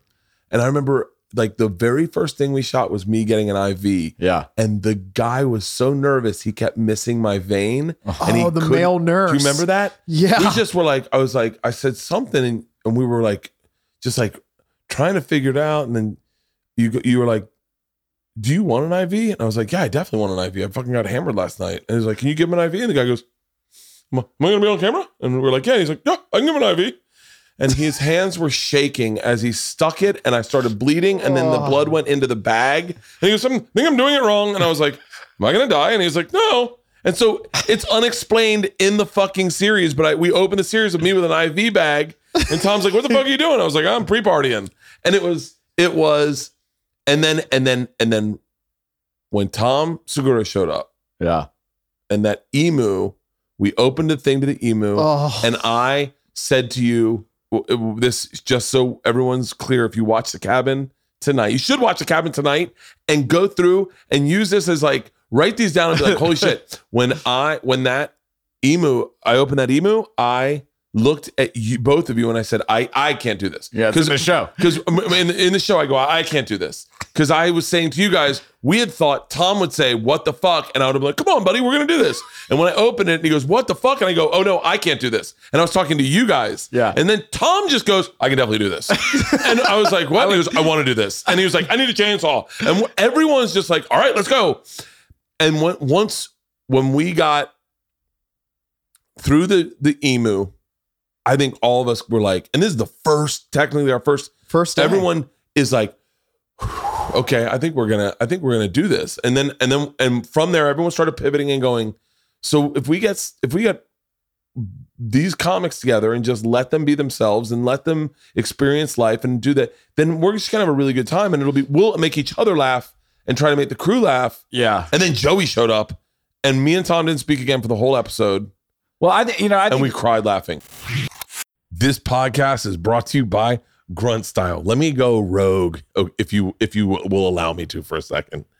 I got my Grunt Style panties. I've been waiting for them. Okay, I ordered them in Savannah or in Macon. I put the wrong address. It took. It got lost in the mail. It showed up at my house. These Grunt Style panties are the shit. They're exactly what I've been looking for. You run and ju- they're very lightweight, very like uh like almost like satin, right? Like really thin design. They're very high, like up, and they've got the curves right here on your thigh, mm-hmm. so you're not getting like it. It doesn't cinch your thighs when you sit down. I wear them in the pool. I wear them on the treadmill. I wear them in the sauna. It, it's practically like the best pant. It, it might be the best jogging short for me that I've ever worn. I bought I bought two pairs. I bought mine in XL, and I fit in an XL. I'm like 240, just give you a size range.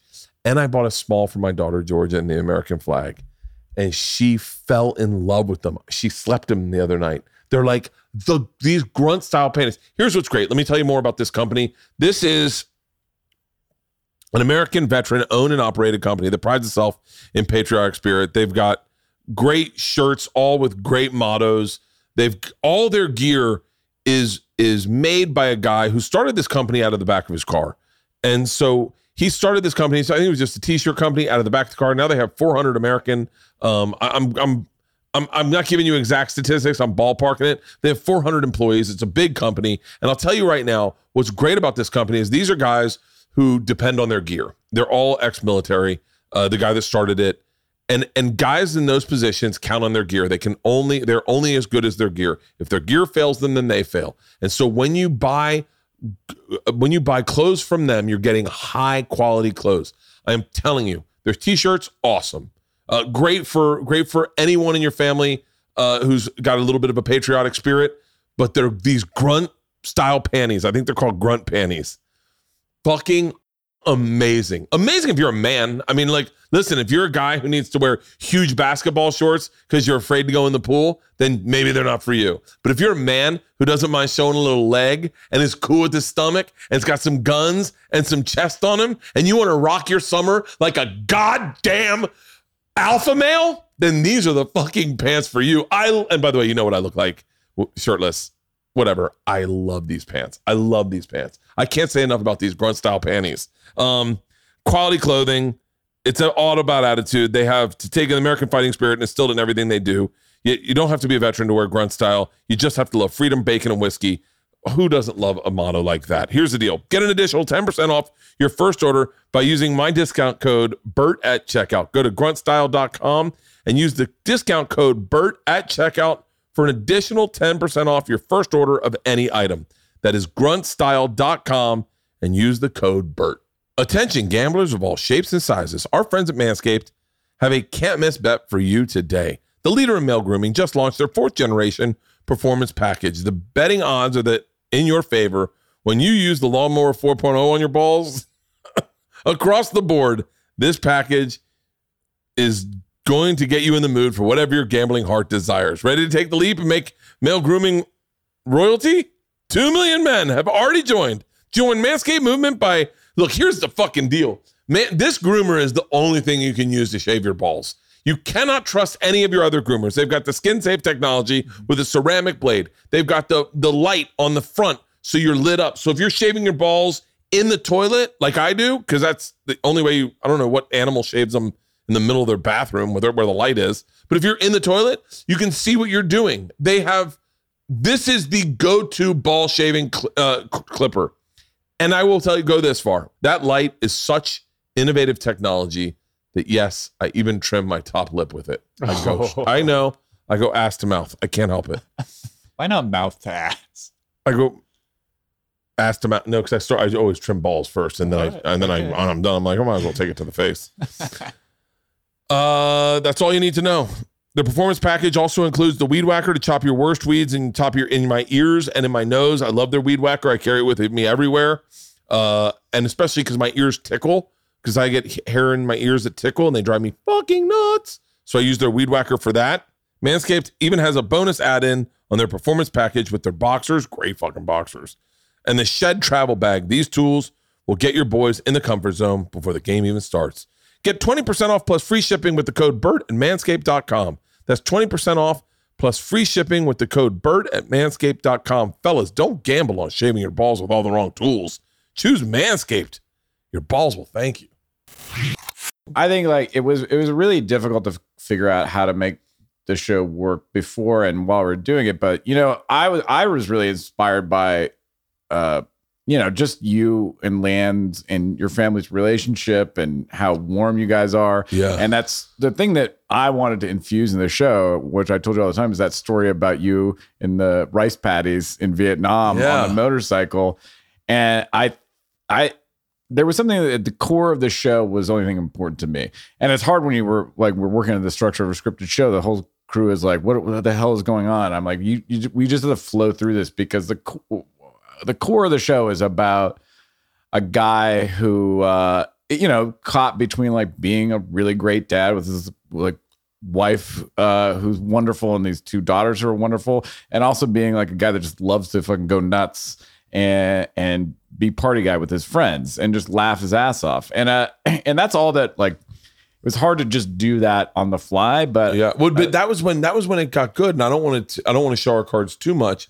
But anytime a FaceTime call came in, and everyone was just like, "Just start rolling, just start rolling," and we catch a FaceTime call, yeah like with my dad and Caitlyn, or Oh, or with yeah. Leanne, or with the girls that we were like, we just grab and steal. Then all of a sudden, it, there was this connective tissue of like why I'm there.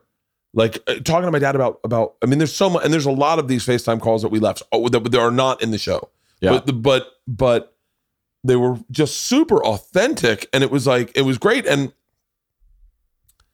but I think it was the malleability of everyone, like i like you were saying, not getting too precious with it and letting it be what it what, What it could be. And, and Netflix, Ben KV, all everyone over at Netflix coming over and going like, feel do more, go they really, harder. They really Like, pushed us in the right direction. Oh, and Ben oh. Ben really pushed hard, but I think that sense of authenticity uh, was was frightening on the days, but was really but w- really paid off. I mean, because we had to structure in a certain way where there were like gags and you know activities yeah. and uh, you know kind of that plotty stuff but those moments like uh caitlyn saying when did you uh when did you know that you were a boy you know uh and and and you talking to your dad and getting emotional and and I almost killed her with an axe.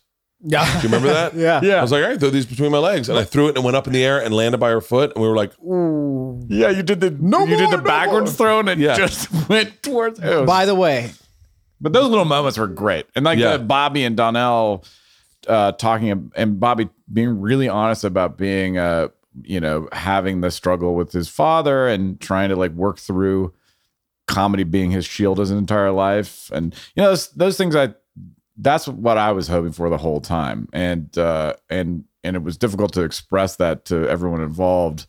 Like, hey, let's just like settle, we get everyone fired up with these activities and let's settle into conversations that, that are really real because of you and your perspective. Um, but it's a flip of a coin kind of on a day to, to make that happen. We had to figure out how to structure the day so you could kind of get to know everybody as a group. Remember? Yeah, yeah, that's Uh, right. And you made that great adjustment. It's like I we need to sit and have the conversation first thing because we're going into these activities and everyone's doing bits as opposed to just being genuine because they don't really know they're trying to be funny, which is their job. And they don't really know that the show's more about like how this group of people functions together and what what those uniting forces are and what the struggles are to talk Yeah. about. But by the way, do you think Sweets made it through quarantine?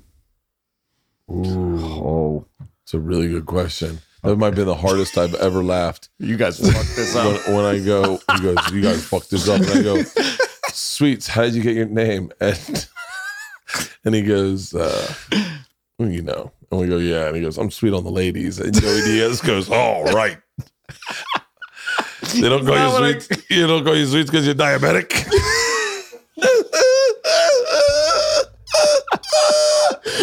The- his The- the funny- entrance, the- the his funny- entrance was like half an hour walking from the, the gate. fun, the funniest, the funniest. And by the way, that's the other part is like I didn't know how to defend that. It often was like a documentary. It often was cameras just rolling. Do you remember when Yeah. Nikki Glaser rolls in and she waxes my asshole? And then comes into the kitchen and she goes, "We are moving really fast." And I go, "Well, don't worry, things should slow down." And by the way, cameras are on, but like people are in the shot, like we're there. And she goes, "I don't know if we use this or not." But she, I, she goes, "What do you mean?" I said, "Well, Caitlyn Jenner's coming up," and she goes, I don't want to be here. And I went, what? And she goes, I don't want to be here. Oh my God. I I I, I can't be around Caitlyn Jenner. And I said, You were on the roast with her. She goes, I know, but the next day I went on Stern and I told all the jokes we weren't allowed to tell on the roast. And I went, Are you serious? And she goes, All the ones that would mean Caitlyn would walk off, I went on Stern and told. And I am certain she heard them, and I need to get the fuck out of here. And we were like, Yeah. so there was like this, uh, Yeah. there was like this, and it's so hard to, you know, and I think we did the right thing by just going, just watch it, enjoy it. If you like it, you like it, share it with people. And and I know that it was like trending on Netflix. It was the number one. It was the Uh, number one for a, a few weeks. I yeah, think. and so we, we, we did a good job promoting it. But it's so fun to talk about now because there were these moments like where we'd plan something like the like the spiritual cleansing of the of the crystals, and just the Oh unpredictable would take over, and Joey Diaz would just start talking to this young girl about what he likes to do to his wife. I like to tie her up and spit on her fucking on her. feet. You know the kind of bitch that suck your dick behind a jack in the box. Now you take her Oh over my to fucking M- Morton's and she won't even suck your dick at home in bed. Come on, you know what I mean. Well, the woman. funny thing is, like, I, I remember watching that happen. I was like, oh my God, Joey, no. But she, she thought She- it was so she was funny. laughing so hard, and Tom and I were crying laughing, and then Joey just comes, and then Joe like we got make that was the mega joint night where I was Yeah. trying to jump with the axe, that and was try to- and I was uh, we I had gotten so Oh, with that giant high. knife. With that giant Yeah, knife. giant knife. You were throwing You're it trying at to- the. you're at- trying to at get it in the there- tree. There was like an orange tree or I was pictures, like- so fucking high. And you know what's crazy is that night Georgia had just got her learner's permit, and we I got, I Oh my left the cabin at like nine at night, eight at night. It was dark. I get home and Georgia and I are at the front door. I am. We rolled those half ounce joints and we smoked all of it. Joey smoked a misdemeanor's worth. Tom and I smoked like enough. I got home and they're like, Georgia wants to go driving. And I was like, what? Oh, and I had our, our our props guy would fill me up. He had a he had a like a traveler for me. He'd every give you a to go. He'd give me a to go in a in a thermos of wine, and I would sip on on my ride home. And I got home, I got my thermos, and I remember I tried to write a joke about this because I was so high. We get in the car, George's first time driving a car. First time I get in the back of the car, and she goes, "Okay, what do I do first? And I go, "Turn on some music." And Leanne's like, "No," and I was like, Did Leanne know that you were so faded at that "No." point? She had no clue. She had oh no clue. She had Does no she know clue. now? She goes, oh, She's about to know. she goes, and then she goes, hold on. I'm in the back with Isla, and Isla keeps going, hey, we gotta like throw some, throw some, like some obstacles her way. Like we gotta trick her, dad. Like make sure she's ready to drive. And I'm so high, I'm like, good call, Isla, good call. Poor Georgia. I remember Isla goes, roll down the back window to give her the old wubba wubba. And I and and then Georgia goes, George, I, it was such a shit show that I was like, turn on oh, music, and then I was like, and Leanne's like, check your mirrors, and I was like, yeah, check your mirrors, and then she backs out, and Isla goes, bang a Louie, and we're like, what the fuck? "What are you? Who are you talking to, Chewbacca?" Like it's her first time driving. So funny. and That's and so funny. and George and then and then this person got up on Georgia's tail, and Isla goes, you, Isla goes, Georgia, you got a tail, punch it. And Georgia punches it, and my wine spilled, and I go, motherfucker. And Leanne goes, what? And Isla goes, Daddy spor- spilled his wine, and Leanne goes, you're drinking, and I was like, I've been drinking the whole fucking night, like I'm fucking wasted. We did a block and came home, and it was like a shit show. And then the next day I show up at work, you're like, how was your night? And I was like, not bad. I Hey, Miss Pat's here. Let's get naked. dude, Miss, Miss Pat and Kaylee. I don't know. Can we I talk don't know about how that? you could be a Yeah. dad at night uh, during during that shoot. It was so exhausting. We beat the living hell we out should of have put you in a hotel up there. It would have been a better idea. Instead, I'm driving 45 minutes back and forth.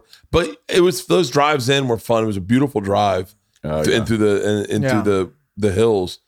But uh, and then that next night was Kaley and Pat and and Joel McHale, and it's so funny because uh, you know, and I've been approached by numerous Hollywood types who've uh, uh, let me know that I owed Kaley a, a big apology Yeah. that I didn't I didn't serve her right by the show. And I, and at the time I was like what? Like what? And you know I don't know. I just wasn't paying attention to it. And then all of a sudden as time passes you're like oh yeah. You're not supposed to you, no one wants to go on a show possibly be treated like shit by the guests and the host not stand up for them and then then just never hear from them again. And I was and so I feel bad for Kaley. And I've talked to Miss Pat about this uh, and Miss Pat and I have talked about this a number of times but it was such a fucking it was such a night and day group of people of like Yeah. me and Pat who are road comics and then Joel and Kaley who are TV stars.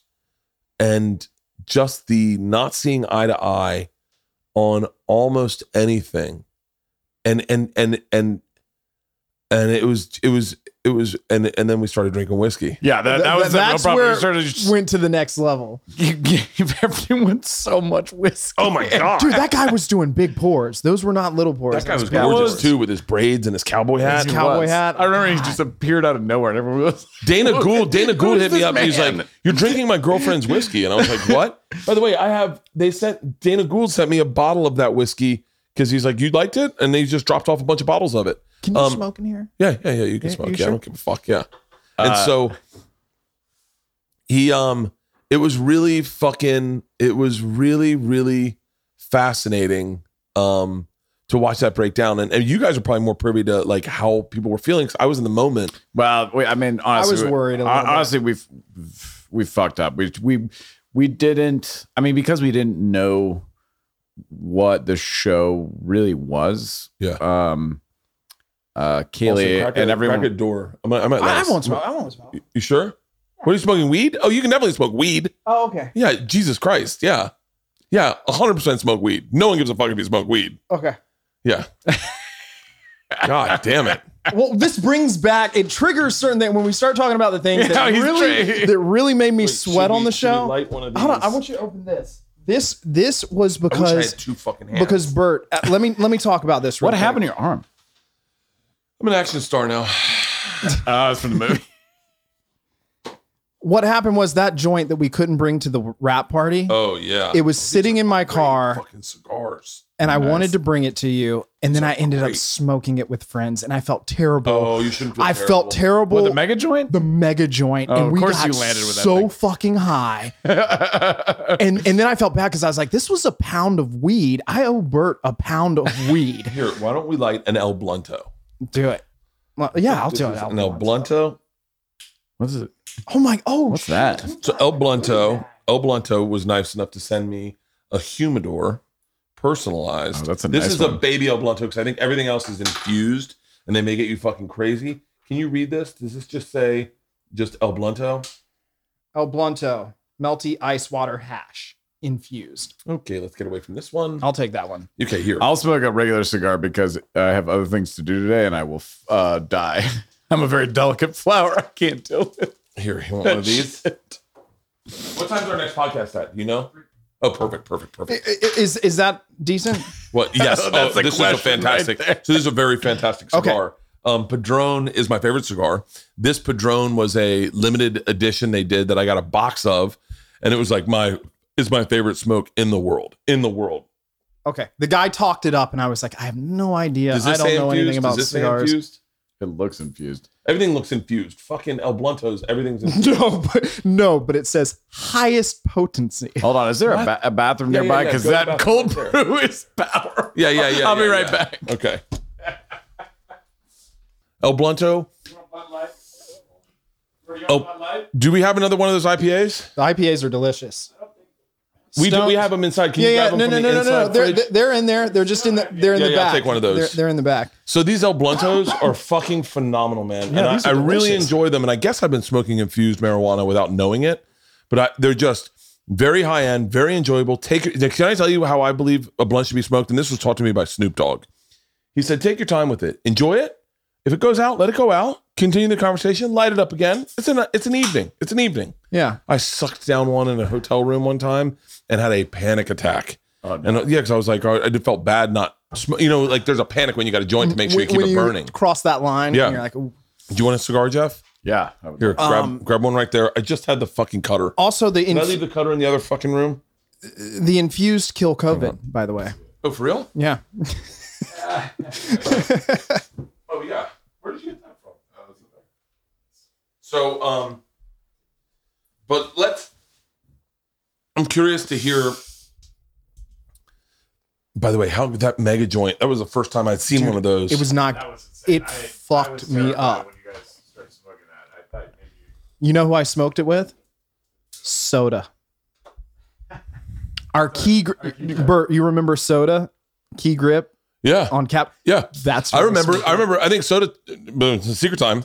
I think the night we had the big one floating around. I remember a couple guys got a we pat, but we they were saying not to pass it because I think they were talking about COVID and we're like fucking COVID. It's a joint. We're gonna be fine. And the COVID's not real, guys. Oh, come on. And and then we ended up smoking. We ended up smoking that joint, and he came up and hit it like he was joining a reggae band. Like Soda is one of my favorite people. He is an incredible human being. oh, he's one of my Um, favorite guys on Let me earth. see the lighter real quick. Oh, it's right here. It's right here. So let's talk about since we have a cocktail on us.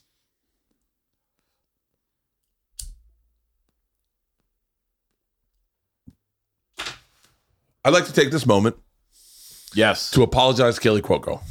I think we all should. We all. Should. I think should, we yeah. all should, and- and I hope can everyone grab this clip and, and send this to Kaley Cuoco. Kaley, I'll tell you, I really genuinely fucked up, and I fucked up because I brought you on my show, and and I I, I don't think I was aware of any of this at the time. I'm not defending my actions.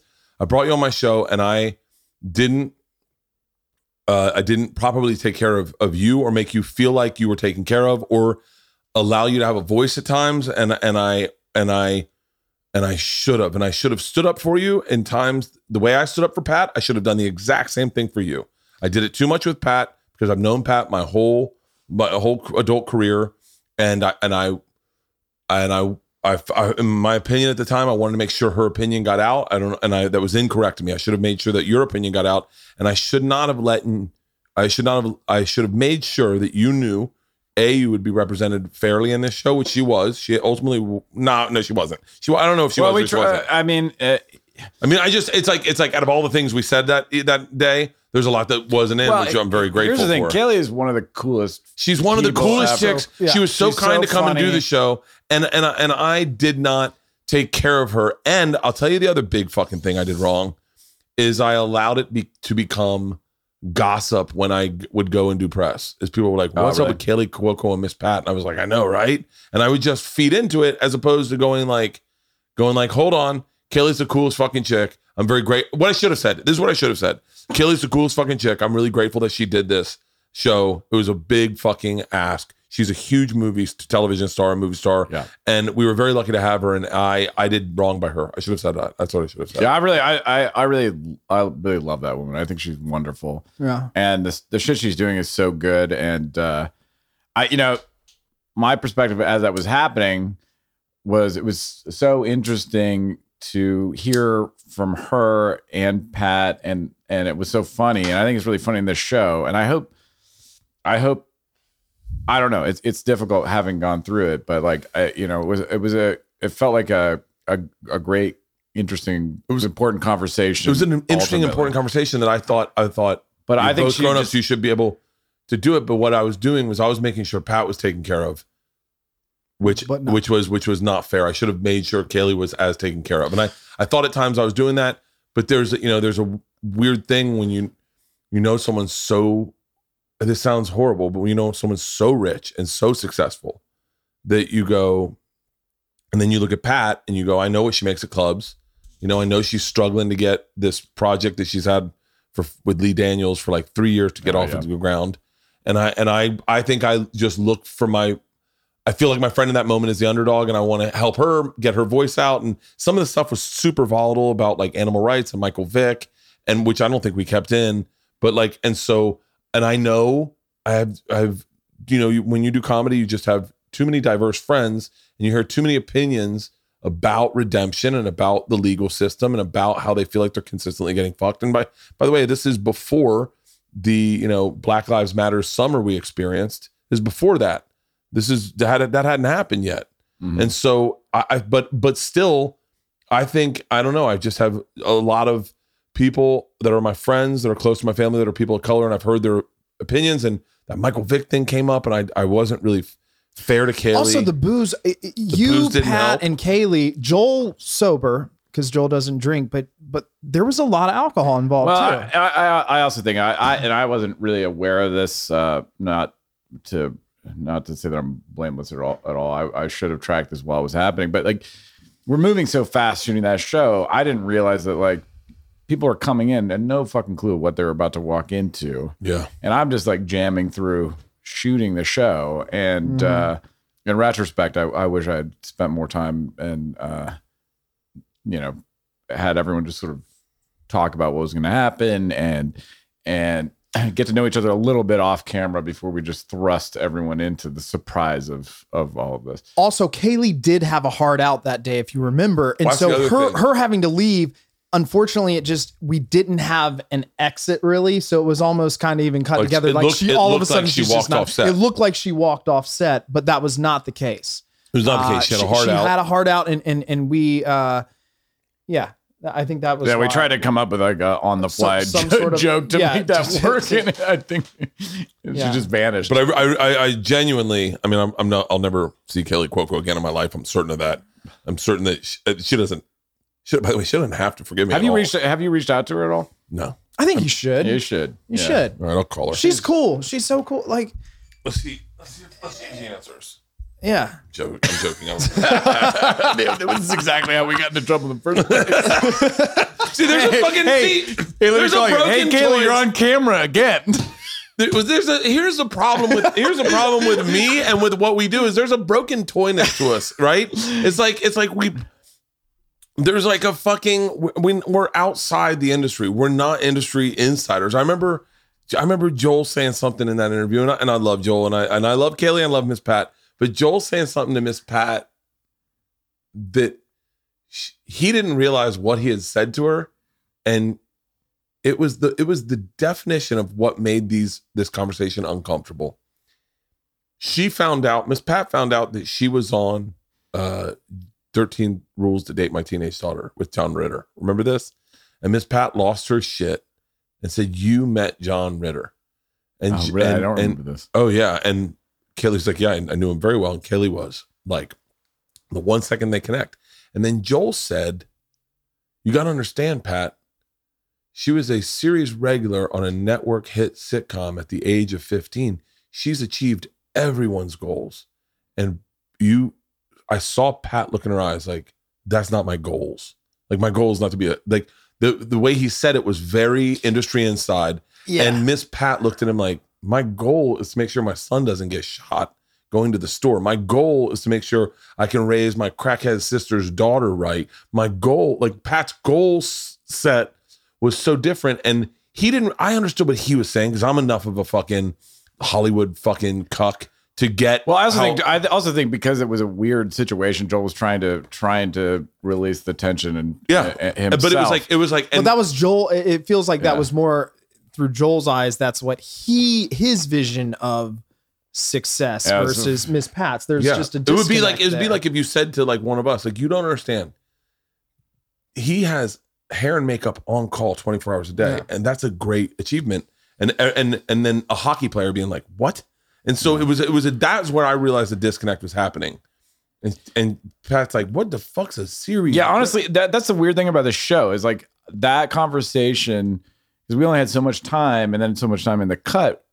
It really was like a more fascinating uh, conversation about these different perspectives that we couldn't really honor in the short period of time that we had in the show or yeah, we the could, we couldn't day. honor it, and, it and the really way- and I think that's a problem. Like that, I think it was the beginning of a much larger conversation. would Oh, been I would so love that cool. conversation to continue. My favorite part of the conversation when they're talking about animal rights, and Yeah. and I just I just tried to get in the middle of it and stop it. Well, because I think Kaley and, and Pat were like on the verge, or maybe made like this like beautiful connection. Because I think they they understood each other really well, but we just had to like rush through it, and The- that's unfortunate, honestly. Mm-hmm, mm-hmm. but also the amount of stuff that hit the cutting room floor floor is insane. Do you remember the Bobby Lee entrance Oh yeah, with shut the little. Asian girl?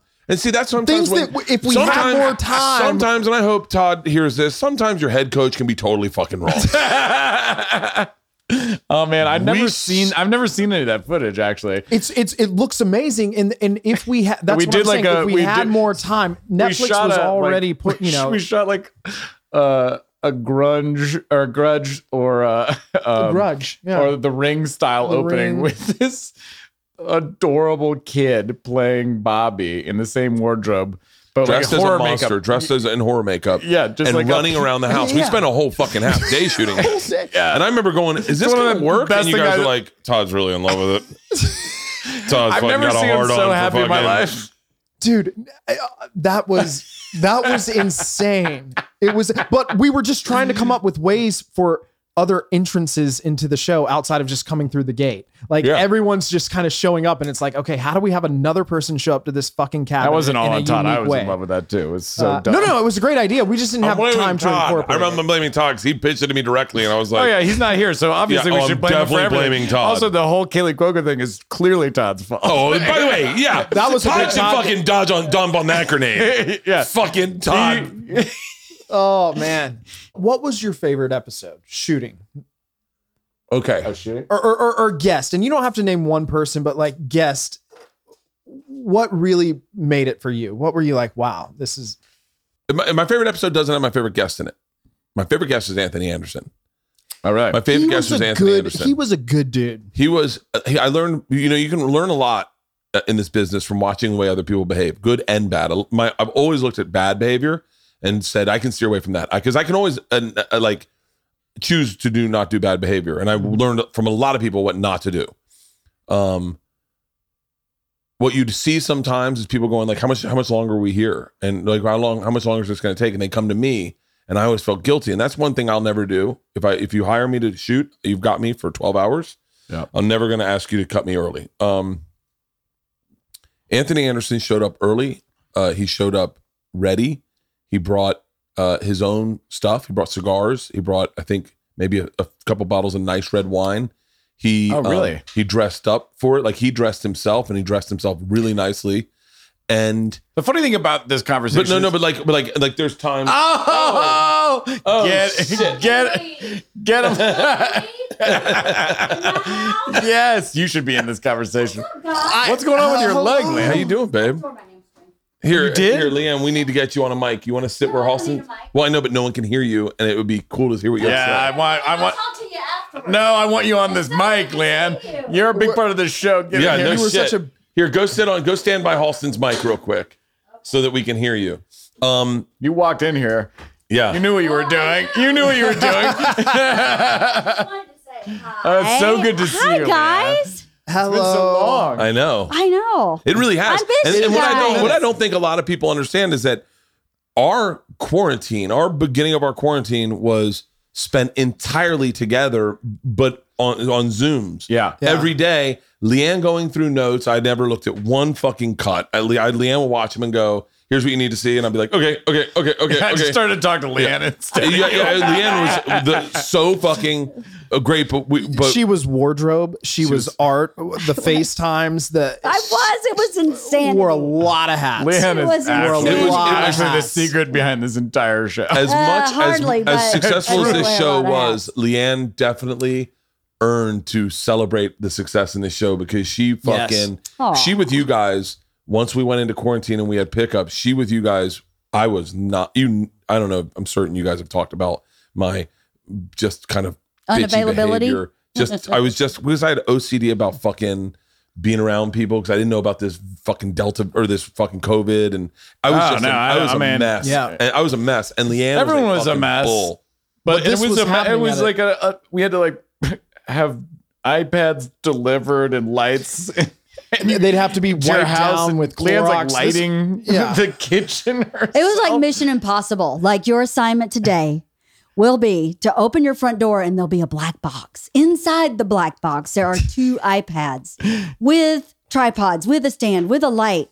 And I was like, uh, uh, uh, I can barely turn my iPad on. Like I don't even know how to turn. I remember this shit doing pickups on. for my dad. And Getting my mom your and dad. parents- My mom and dad were Oh, drunk. Do you remember man. that? yeah, my God, that And they, were, Oh, they got man. drunk and we're like, okay, we're not going to be able to shoot today. your you dad guys- just was like, I'm done with this. I can't fucking. I, well, how the fuck does this work? And their audio was on, but their video wasn't on. and you can see just- his eyebrows, and that's it. Hey, crank the AC, would you, Andrew? It's oh my god. It that was, but it was. Uh, we were talking about our favorite episodes. Oh yeah. and I be and I said my favorite episode, my favorite get cast member that we had, and, and I'm, I, I and I loved everyone. I'm grateful for everyone for doing it. Was Anthony Anderson? And I said because I learned so much from him on how he behaved. He showed up. He never complained. He was game for everything. We're going to mm-hmm. do beekeeping, and he had the outfit on before anyone. And he was he was engaged in everything.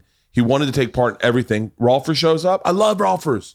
I love Oh, dude. Yeah, and he was he was making the craziest noises during that roll Yeah. session. Dude, I the have them Rolfer- stuck in my head. I was worried about Dion Cole. Do you oh, remember yeah, we that were when he worried when he Cole. started spitting blood on They're coughing up blood during That golfing. made me very uncomfortable and worried. Just from a and what, did we oh, ever figure out that, what that was? It was a cigar, maybe because he was because I, I, think that was it because he was in, he didn't know Honestly, not to inhale the but cigar. also- He was so just- inhaling the He was cigars. pounding the cigar. also when you get hit in your kidney, you'll pee blood. You know, thing, things will happen. I think it could have been just if if the Rolfer just pushed something that maybe you know that was sketchy when Dion started coughing and spitting up blood, or it's not. what, yeah that wasn't blood. fake. That was That wasn't fake. But Anthony Anderson was such a fucking professional, meaning like top to bottom, out of all the people we worked with, he looked at everything. Like he was like, "Tell us what we need to do. Tell us what." Like, and I walked away going, "All right, number one, if I ever get to be a guest on someone's show, I'm gonna I'm gonna show up." I was like very cool that he was like he was early and not. And if I remember correctly, Big Jay was like an hour and a half late. Like like Big Jay showed up. Was that right? Out I of bed. remember. Big Jay. Big Jay had no idea what he had signed up for. I told someone this the other day. His beard still had bed beard. It was combed. It was over the Oh side. my God. He was sweatpants on that he had slept in. It's so funny. Like the, the funny thing about this conversation, I was like locked in a closet with a headset on, talking to cameraman the whole time. So I like didn't know the, you know, I just was focused on what was happening in front of the cameras. Jay- all the stuff that was off camera, I was not aware of. Jay was like, Jay was like, so, so uh, how, what are we doing today? And I was like, I was like, I don't know. We'll just go through it. And Jay was fun. He was funny through the whole thing. But I don't think Jay knew what he had signed up for. I thought he thought. I think he thought it was a podcast. And Yeah. and and so he was like, oh, there's there's cameras and and I was like, hey Jay, it's a pretty big production. And the first scene you make him do is you laying on the bed. and he sees me naked. Well, he also had just flown from doing He a just flown in cruise. from New York. Yeah. I think he had been doing a cruisers. Yeah, he he basically like wrapped whatever tour like five minutes before he had to get on a flight. Flew in. They dragged him directly from the airport like five a.m. 5 a.m. right to the thing. He was Right, like, he was out like, of it. he had no idea where he. He was like, Yeah, he wasn't oh my late God. because he I've was never out seen- partying. He was just like it was like Big Jay just was like. But Anthony Anderson was like a fucking baller. Like he was. Mm-hmm. Anytime you said anything, he was like, "I love paintball guns. Let's do paintball guns." And he always had a good line. It was like he always had, and he was very open and honest with about sharing. He was a, the one person I I feel like I we did the, this season with, and I was like, we did the episode with, and I was like, I was like, I'm I'm lear- I just learned something today. I learned how to because I'm not always that guy on set. I'm more like Jay. Us comics will be like, we'll show up. I know you can't start the show without me, so we'll show up when we show up, and that's how I am sometimes. And you know, 15 minutes late, still kind of early in my book. Mm-hmm. And and Anthony, Anthony Anderson was like, no, this is a job. You guys are paying me. Yeah. I'm here. I, I got you. You got me all day. What do you need? I brought cigars. You like cigars? Let's do a cigar segment.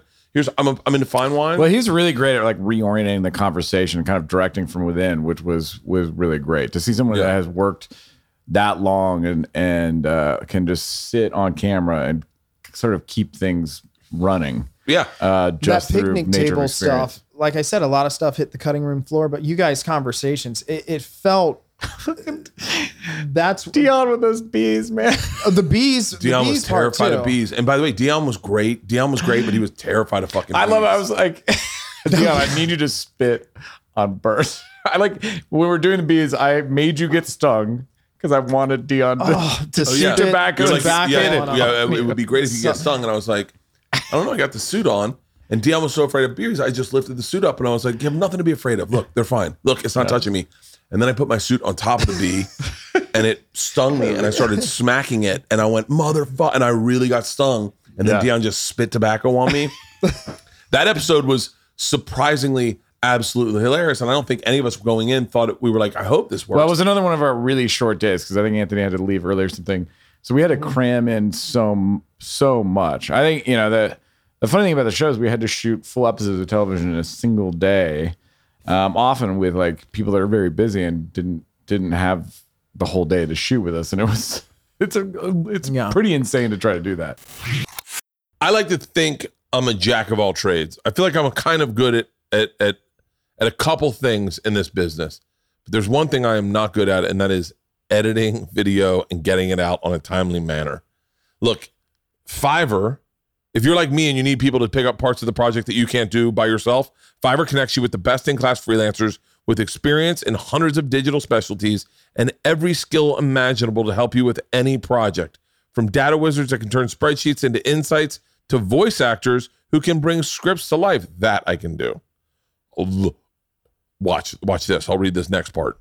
Fiverr's global network of online freelancers is here to help.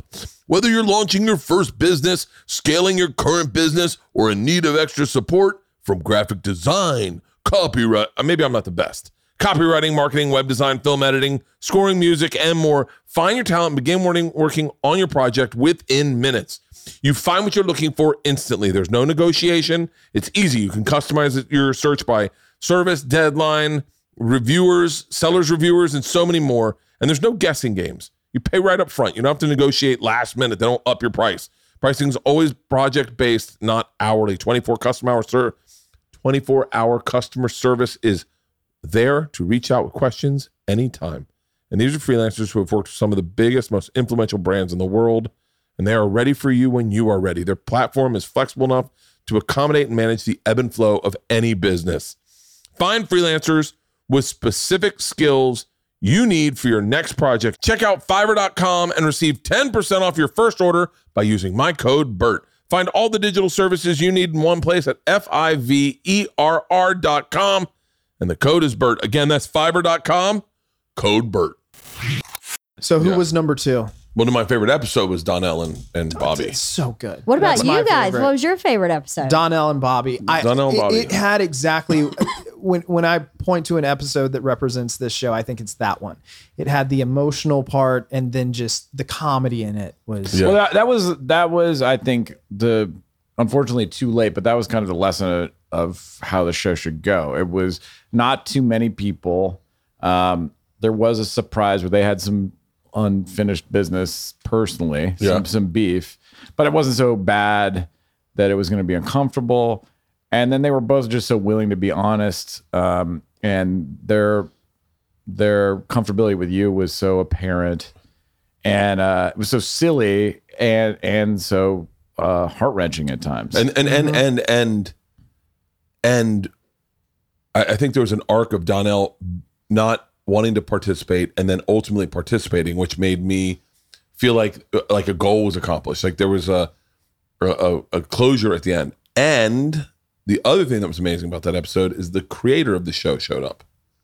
oh, was he there that day? Yeah, he was That there was- that day. he And came in from Canada. He had ca- yeah, he came from the airport. and he Yeah, came from the right. airport and he showed up and you were like, I want to introduce you to, you know, Franz or whatever. I don't know, forget his name. I can't remember his It name. wasn't and- It was, and and he uh, and he was he was a Canadian guy, he's French accent, and he goes, so uh, I I would love to see a script if we could see a script of how of what you're shooting today, and I was like, ah, we're not really doing it like that.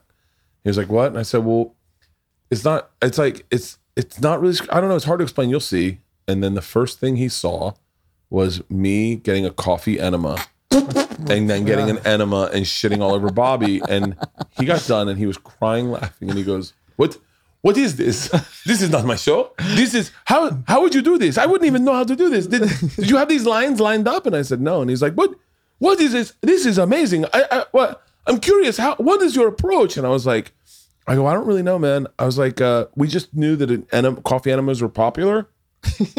Well, we came we came in with all these ideas and outlines and scripts and all this stuff, and uh, had to learn not fast enough, but very fast what worked. Like you know, with Bobby and Donnell, we found that they, they had that they both lost their father, and they both had these different experiences with their father, and that uh, knowing that then like shaped the whole episode and what we were.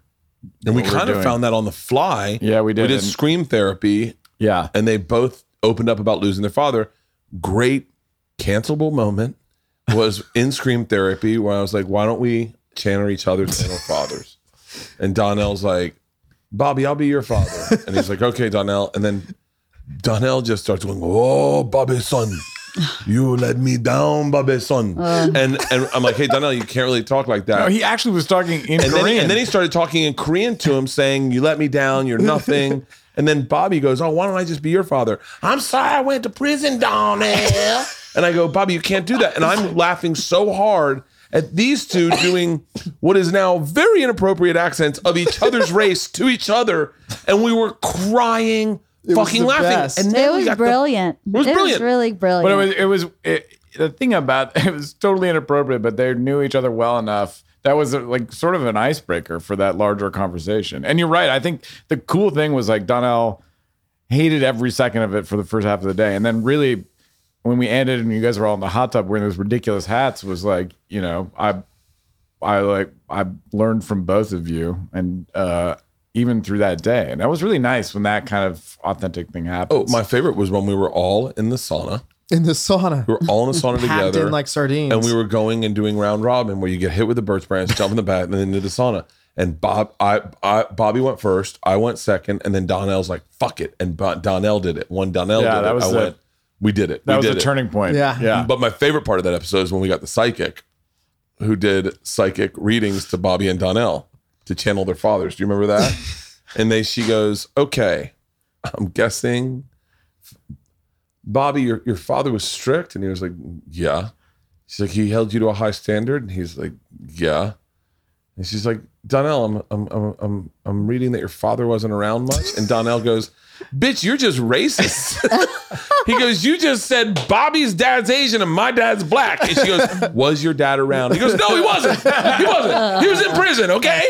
She's like, "And you were raised by a single mother," and he's like, "Oh, motherfucker, you're just doing statistics now." It was, and we were crying, fucking laughing. It, it was that that was the funnest, like easy lifting, funnest episode.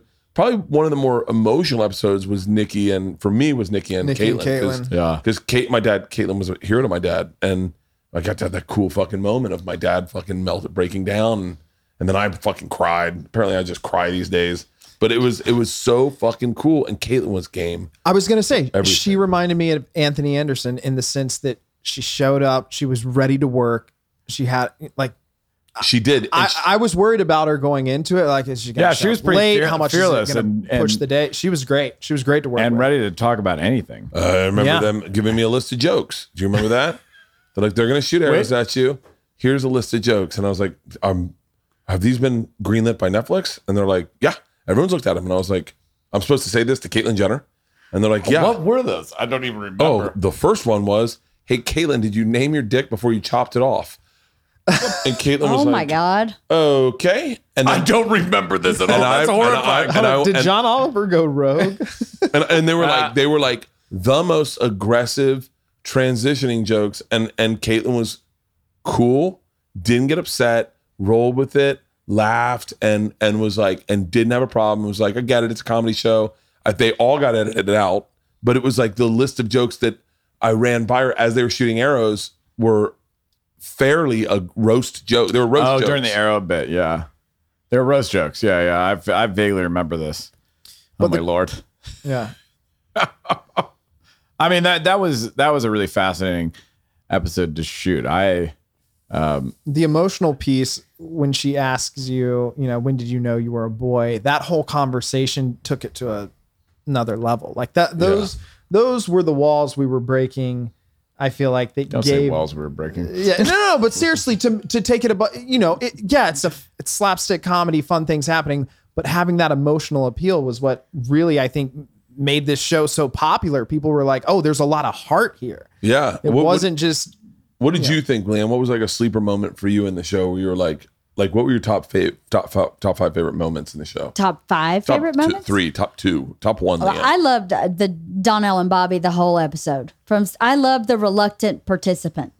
Yeah. Donnell was just a reluctant participant, like no, no, no, okay, the whole episode. Him- Bobby giving me an enema, Donnell reading the distra- directions, oh, and when that when that coffee enema wasn't inserted right, well, no, when they they fucked up the coffee enema, enema and it, enema, and it went all over me, and I thought, and we thought there was shit all over the place because it was coffee, and we Do you remember what we had to dress the crew in for that scene? Oh everyone was in hazmat suits. Oh my god! Everyone's I been would shot that. imagine. Everyone's in a suits. hazmat suit. Do you remember the medical sign offs leading up to that? Like getting, do you remember all that back and forth with like you having to sign off that if something were to happen, if? I'm to die, and I was Yeah. like, wait, hold on. From a coffee enema? Well, Yeah. yeah, and they're Yeah. like, and the guy, I remember the doctor being, they brought a doctor, he took my we blood brought a pressure, doctor in. took my blood pressure. He's like, your blood pressure is up. I was like, that's not the least of our worries right now.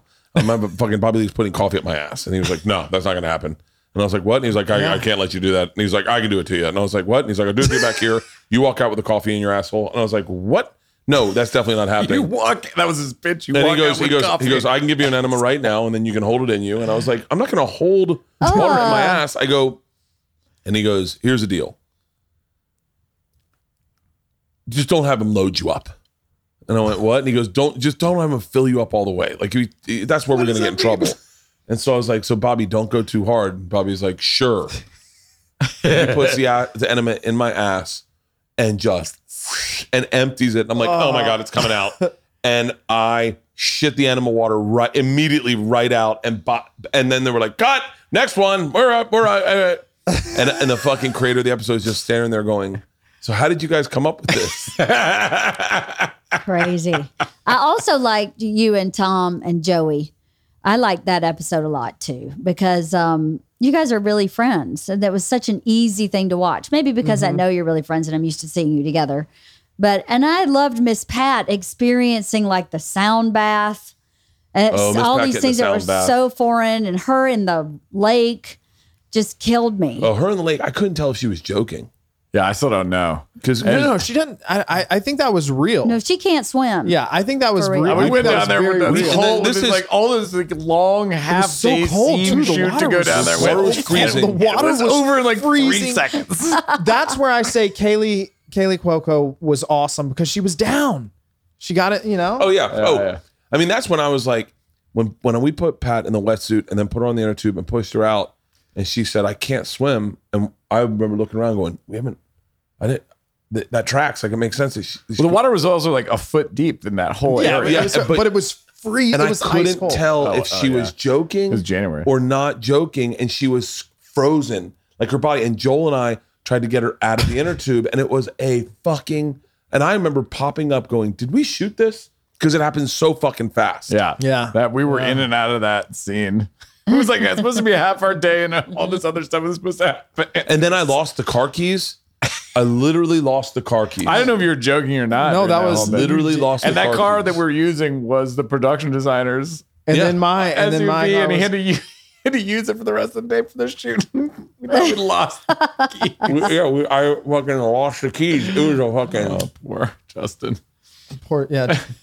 I also liked a lot of the time the talks you had with Anthony Anderson and Dion at the end of the day. You know, I think it was interspersed throughout the whole episode, Yeah. but that kind of end of the day, the four guys sitting around shooting the shit. I thought you talked about some really great stuff in that moment. So that's One of my favorite conversations Anthony Anderson had with me and Jay and Dion and me Jay and I'm I'm just just saying this, but me Jay and Dion are all working comics. Meaning we make our money touring Yeah. mostly, um, predominantly the three of us. And Anthony is more of he's done stand up, but he's more of a, a stage fi- film TV guy. And we were talking about our first times doing stand up, and Anthony Anderson told us about his first time. and we'd all knew the club. We all knew the club that he was like the Hollywood Comedy Club or the Los Angeles Comedy Club. It was down. It was down by Roscoe's Chicken and Waffles in Oh, uh, yeah. on Venice or I think Venice is it or whatever down there Pico. And he goes, Yeah, yeah, man, I made a big mistake. And we're like, What was it? And he goes, Well, I went in excited and I sat up front knowing that I was going to go up like eighth. And I just started heckling everyone. And I- we were like, What?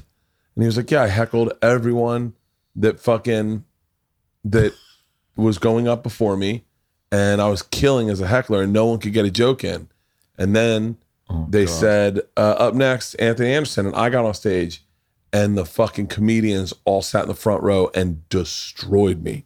And I was like, oh shit. And he was like, yeah, man, it- I got really gunshot. It was a really great story that Jay and Ant- Jay and Dion, Dion's like, how have I never heard this story? And he's like, oh, I haven't told you this.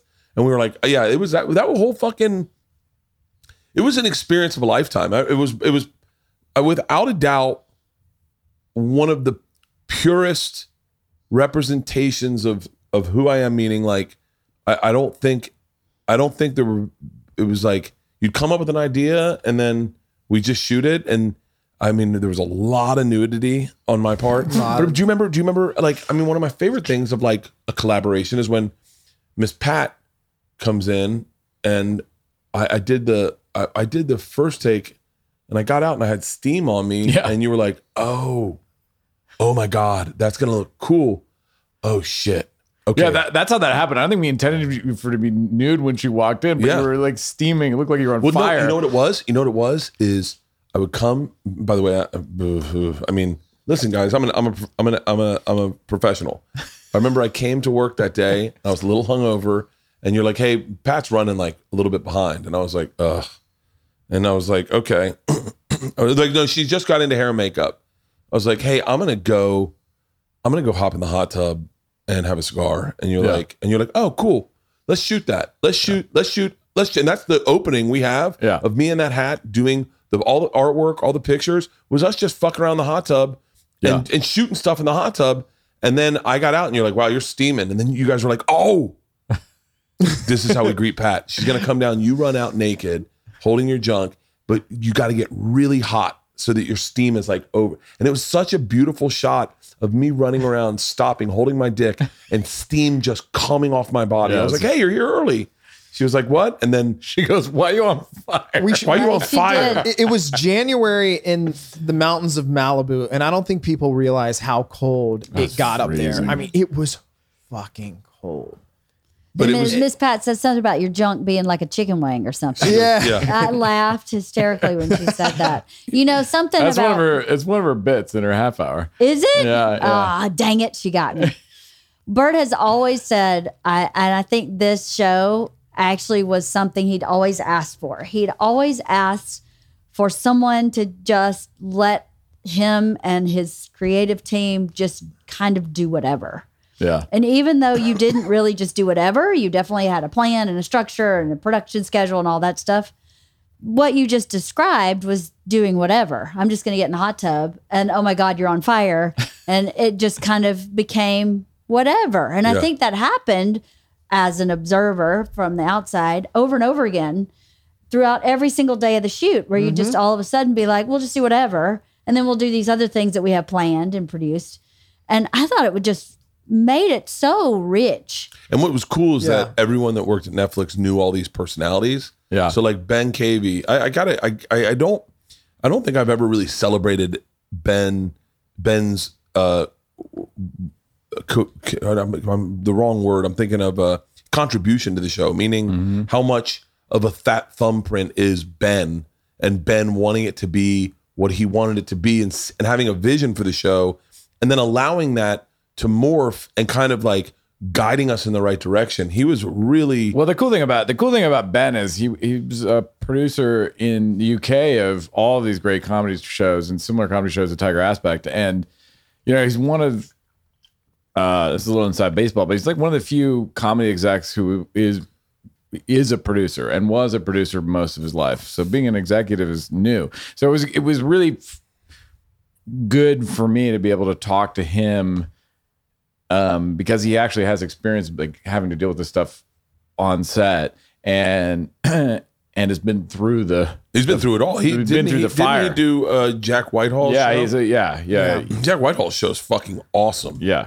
Jack's so funny. And he, yeah. he, I remember him saying that when he got there, he's like, "This is kind of my strong suit is working with comics and helping creative with comics." And I remember being and like, particularly yeah. this hybrid of like reality and and scripted. Yeah, it's Yes, I, I remember him coming in when, when we realized we weren't going to get scripts out, and he was like, "Okay," like, and I think a lot of executives would have just been like, "This is what I signed up for. I'm out. I'm out. Fuck it." You know, like let's fucking. But Ben came in and was like, "Okay, let's see what we got," and we putting stuff up on the board, and then he was like, and and he kept going like I remember he kept pushing us, going, "We, we should definitely try to get a celebrity. Like it, it would help our show. Trust me, it would help our show."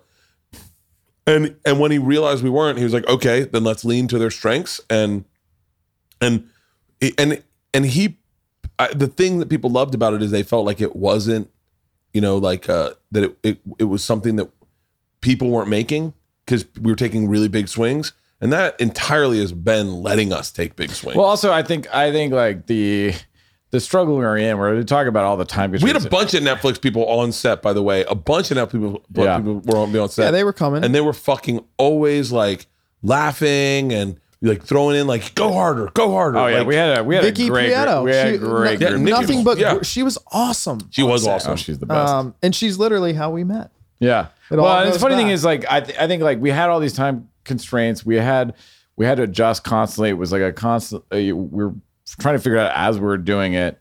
But I think like it was all in the spirit of keeping the show authentic in some way, Yeah. and that's a difficult thing to figure out, particularly when you're running around and there are all these other demands of of we need talent from you know uh, that's bigger that we don't know from like Netflix smartly their marketing or whatever.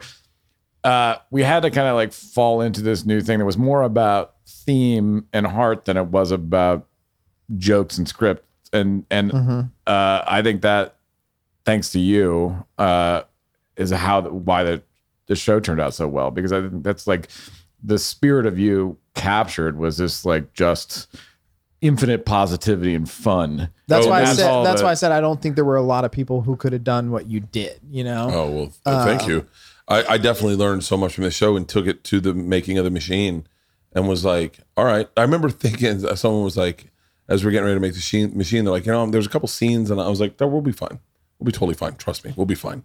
And they're like, but I know, but when I was like, don't worry about it. We'll figure it out. It's it like I I, like, love that this was a warm up for that. that's that's uh, no no no. But I think that's so cool because I, I know so- the machine is going to be incredible. A buddy of mine went down to Kale's and, and saw some of the dailies and said it looks amazing. Yeah, and and and I was very very lucky to work with the. I, I'm telling you, man, I, my short list of people that I will what that like I'm forever grateful for. Todd Garner, both of you, uh, the team over at Netflix, because because I will say the same thing as we transition, and, and I go Kale.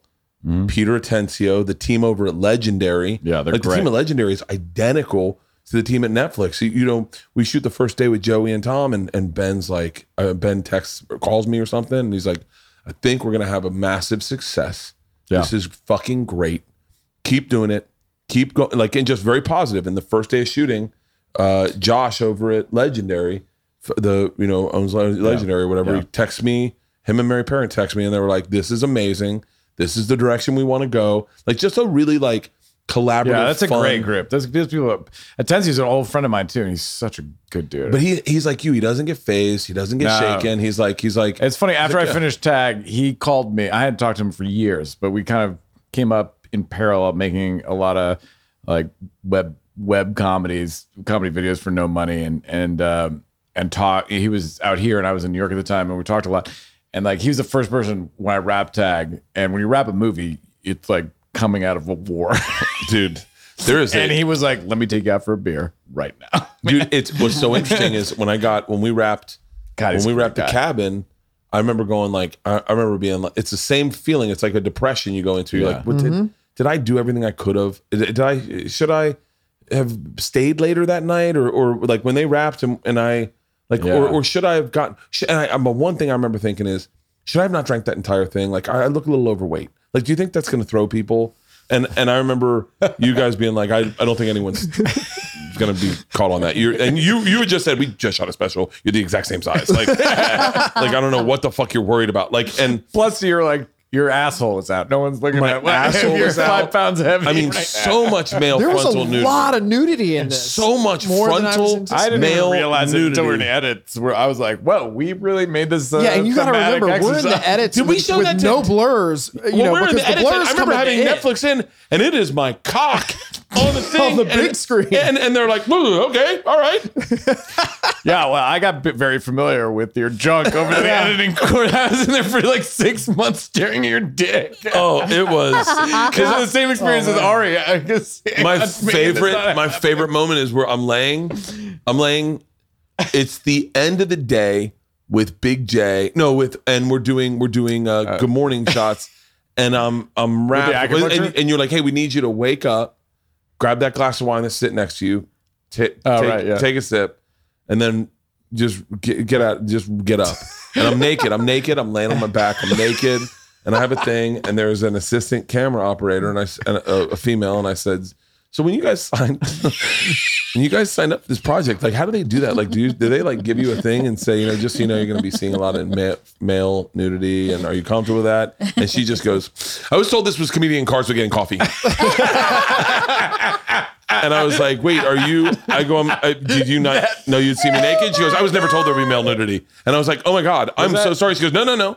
I'm fine with it. I'm fine with it. I'm trying to think fine who with that it. was. Was and that- she goes, she was like, I'm fine with it. And she goes, she goes, I just was not. I, No, I it was didn't a female. It was um, it was a female. Yeah, it was a female. it was one of our. I think she was an AC. AC camera. Yeah, she yeah, was it an AC. a- Yeah, yeah. I saw. Yeah. No, And I was like- I was saw like- her last night actually. And she was like, "No, I'm cool with it. I'm cool with it." She goes, "No, but I definitely was not told that this is what the show." She goes, I, I, "She goes, I didn't."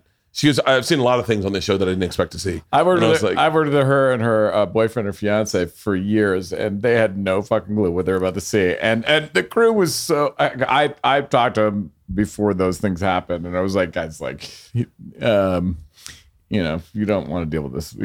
and they were they just were like. Every then they got to be like every scene they were like is Bert naked in this one or uh, I remember, I remember again, again. I remember saying, "What should I do for with wardrobe?" And someone goes, "Why don't you just get naked?" And I went, "Okay." And they're like, "No, no, I'm joking." And I was like, "No, I actually think that works." that was the. It was the. It was such a fun fucking experience, and then to roll into a movie after doing that and going like, you know, I my my my my pivot of the depression of this show because you shoot a show and then you're like, I hope it's good, and we go and I'd watch an edit, but like, for, you know, for whatever reason, and, and everyone has their favorites, but the the Miss Pat one was a banger, and the Tom Yeah, and Joey one when we looked at the cuts was a little slower, and that is you guys and Netflix kind of shaping the show in the edit and making it the the music, the home Fortune Feimster fitting that in.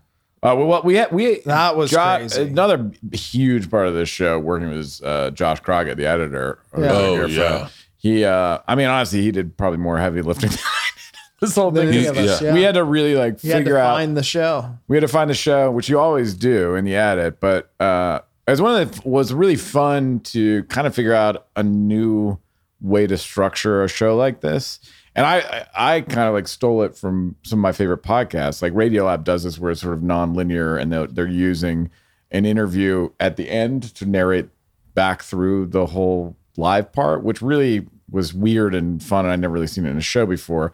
So that was like a, a small but like really fun creative part of That the led to the fireside chats. The fireside I chats, well, implemented. like we- that Well, I, and. I, that I was like your came up with that on the fly Yeah. and hoped it would work. yeah. and it was sort we of a pain in the ass the whole time we were shooting. But We uh, did the one with Tom and Joey where we had to smoke Oh, the joint, yeah. and, and the fireside chat was so funny, so fucking funny.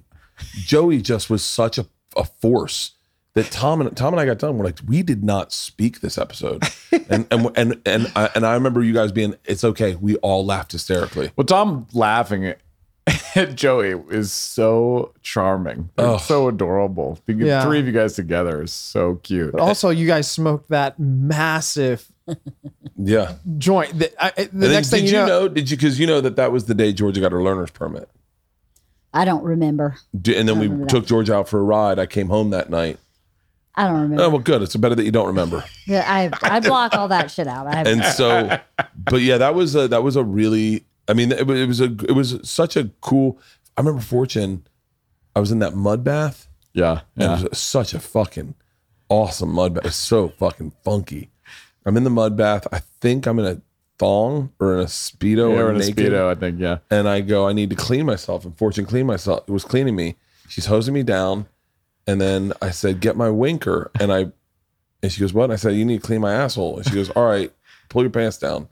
And I, she starts spraying it, and I said, "I said, how many men's assholes?" And she goes, "Never." Never. You're my first one.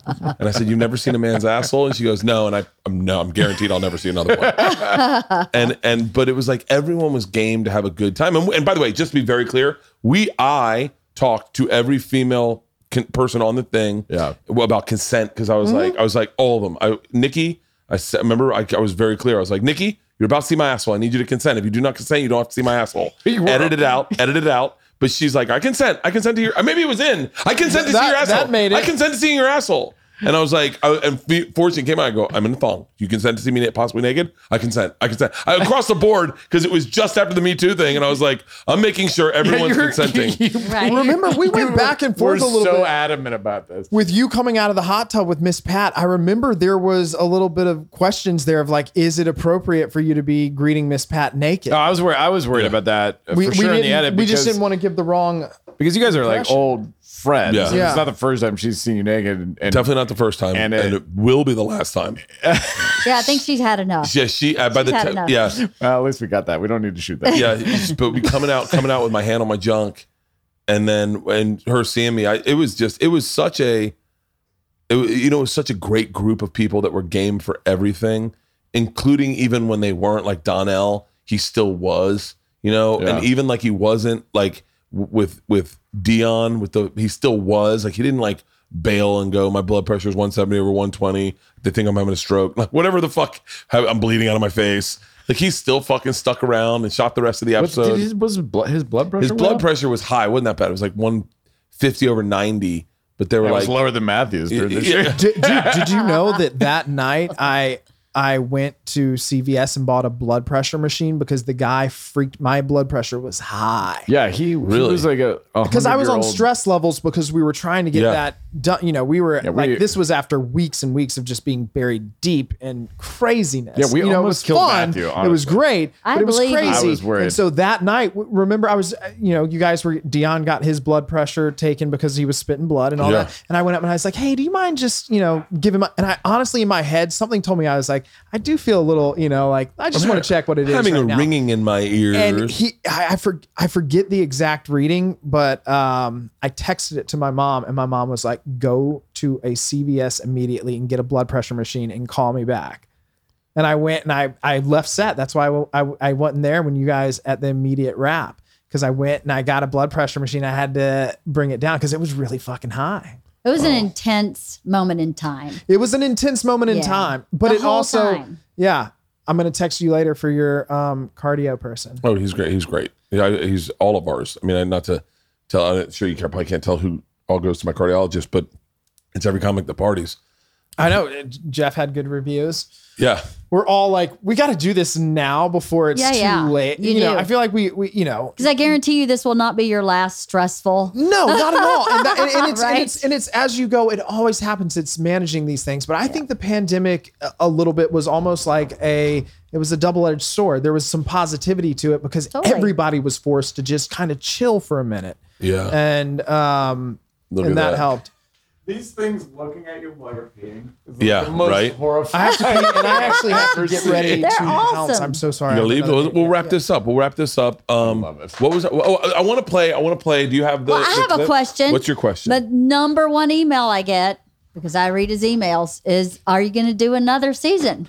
I'd be totally up for it, and I'll tell you why I I'd be up for it. I get I'd so many emails. I'd be up for it, and I'll tell you Oh. why. The number one fan of this show, who and a guy who wants to do it, is Snoop Dogg. Snoop Dogg. Snoop Dogg.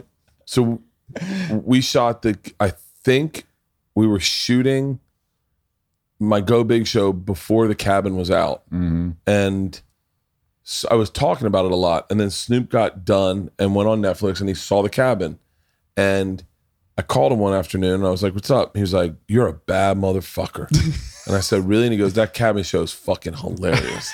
I said, "You liked it?" And he goes, "I want to be a guest. I got to be a guest. When are you doing season two? And I was like, Snoop, I hate to tell you this. If you're in, I guarantee you Netflix is in. We got to get it going. I would do I would do a season two. And I think I think you know That's things so crazy to me that that Snoop Dogg watched the show. Oh, I think I I think love that. I think a lot of people watch a lot of A people lot of watch. people I'm did watch the show. surprised how many people know this show. and I think I I I mean I know that I know that it's I, I'm I get so many emails saying that's the that's the show that got a, that person through the pandemic. That Yeah. that show got them through the pandemic. Yeah. I mean, it was Yeah. it was tough because there's no. I mean, very candidly, the show comes out in the pandemic, does very well. There's no way to shoot any TV show for the next 17 months or or next Yeah. probably 10 months. So there's no. I mean, talking to Netflix, they're like, yeah, we're not we're not going to do a season two because we're we're not shooting anything. Yeah. And and and then I was like, I was like, yeah. I was like, that, that stinks. But then eh, everyone starts getting other projects. You start doing other projects, and then all of a sudden, when people are like, "Hey, man, are you into doing another season of the Cabin?" and that's everyone asked me if I would do another season of the Cabin, and I and for a while I was like, no, I think it was good for be it what it was. I think it was a mm-hmm. cool, like you know, when you see Ricky Gervais talk about you know The Office and just doing like ten episodes or whatever, and he's like, yeah, that's it.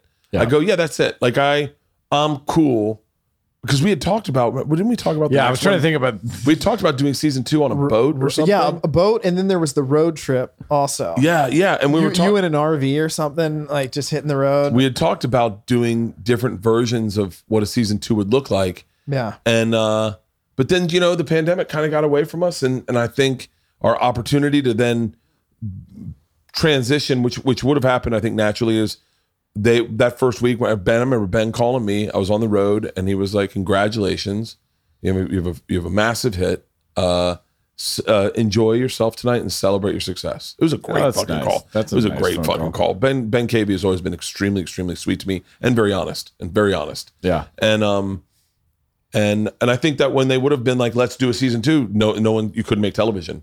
And then all of a sudden, I think when you know the way it works is you know by the time they can make television, they've already got a list of new things they want to do. But you know, we, I think I'm still working with Netflix right now on a few different projects and uh, that are not. pers- I can't really talk about it, but uh, but uh, and then the movie, and I think you know we we may have an opportunity. And uh, the number one thing is, I mean, I'm certain is is if I would be into doing it, and I'd fucking definitely be into doing it. think Oh, it'd be be so- great. it would be so much especially fun. now that we know what, Now- what the hell we're now doing. that we It'd be know- so yeah, nice yeah, to do it- it. You know I would just love to do it and not be so stressed out because we know what First episode, know Kaley we're. Cuoco and Yeah. Miss Clip this out, and I'm going to send it to Ben. The redo. Yeah, clip it out. I'll Clip send it to out, and I'm going to send it to Ben. Uh, well, we can. go- I can call Ben if, and this is the number reason. I wonder if I still have Ben's number. Well, wrap Matthew out. He's got to All right, go. all I have to go. I'm so sorry. What, what do you got for for the rest of your day? I'm playing golf. Oh, you motherfucker! What time is it? I'm sorry. I've I gotten don't have into Ben. it. I've gone down the rabbit hole. I'm now playing. Um, It's it was the it was the quarantine sport. Oh yeah. It yeah. was the one thing you could do outside with you know a lot of business people, a lot of I've agents. never played a golf lot in my of- entire life. Our daughters fucking joined the awesome. high school golf team because of that. Because that was a Yeah, sport yeah. they could play in the pandemic. Oh, so really? they're So both playing frustrated, golf in though. high school. oh, it's fucking awesome. Dude, it, it- yeah. Cute. It is Um, cute. speaking of which, I got to shoot a golf promo, gentlemen. I want to I want to thank you. I want to thank you uh, very much for one of the coolest experiences of my life. It was a fucking blast. I had more fun making that show, and it was a more of a representation of who I am to to people that wouldn't know or my fans, and it was a great representation of all my friends. And and uh, and I could not done it without you and and uh, and Todd. Uh, uh, am I saying the right name? Todd, yeah. Jesus Christ, I'm like fucking buzzed. It, it was Garner. yeah, Todd Garner. Jesus I, I Christ. had, I had like fucking- a quarter of that beer and forgot everyone's name. But no, but, and and all those and everyone at Netflix for being as generous as they were. It was the coolest fucking experience of my life. I'm glad we finally did this podcast. And yeah, and it's so nice to it. see you after all this time. It's great and right back you. at you too. It, it was such a great experience to do it with someone that you love, you know, love and respect. To get to work on, on it- it- same with Todd, same with you. That's what make these makes these things great. Yeah, I'll, I'll what- take the high blood pressure for it. Yeah. I, I- well, I- it's, yeah. it's nice to do this just because it was really fun, and but it was so fast and it was really more stressful than it seems. Um, Now we know, and though. it was Now we know. It was Now a we really know. lovely we need 29 days, not 26. Yeah. Let's do 36. Let's do 36. Let's, let's just Let's do 36 on a fuck in Hawaii. Let's do it in Hawaii next We time. six Puerto months in Hawaii Rico's looking shoot. really nice right Six now. months Yeah. minimum. Six months minimum in Hawaii. And shout out to what are these called again? I've got to look this El up. Blunto. This was delicious. El Blunto. Take the rest of the joint with you for golf. I am. Yeah, that yeah. one I am. And I Does also, Joey have these too? I also want to say, uh, thank you to Leanne Kreischer Aw. because You you you were Shucks. a. It's not on the. It's not on the the list as an executive producer, but you were a silent executive producer that got so much shit done. And without you, why, and uh, the one thing I want to say, Just the, post this- pad, post after when we got home. But what- but one of the things, the, the one moment when my depression of, of the show laxed, I remember sitting in the room and Leanne was laughing hysterically on the couch, and I go, I walked in, what the fuck are you laughing at? She goes, The Cabin, and I went, What? She goes, This show is fucking hilarious, and I was like, You think? And she's like, Bobby Lee and Donnell are fucking hilarious, and I was like, What? she's like, Bert, all these episodes are great. And I was like, Are you being serious? She's like, Yeah. And I was like, I and all of a sudden I was like, fuck, I can't wait till this comes out. Yeah, I, honestly, Leanne, I feel I feel the same way. Like I watched six months of these cuts and couldn't I couldn't tell if it was good, bad, or what was working or not. get and, lost and in it. having you like really feel great about it was a Aw. was really important Yeah. to me. Thanks, guys. Yeah. I, And I also- enjoyed it. It was fun. And also, you you have a h- long list of credits. You were gaffer, you were cameraman, Hair, you were talent makeup, wrangler, you were talent, wardrobe. you were an executive producer. She did. She did uh, craft services at Co- once COVID with the ice cream when the ice cream showed up. Oh We did, yeah. I did location. I did Location. By the way, background. this was a room. This was a location in one of the. fucking- this was Yeah. where This you were this we where I was built sitting, the wall This to was it. mimic the wall of the cabin that you would sit in I just front threw of. that wall out. I that was threw it out. crazy when that we were able to make that work. Though was that was great, but we made it work. That was that was COVID. The whole thing was a, crazy. a testament to So the three people in this room, gentlemen. Leanne, thank you for a successful series.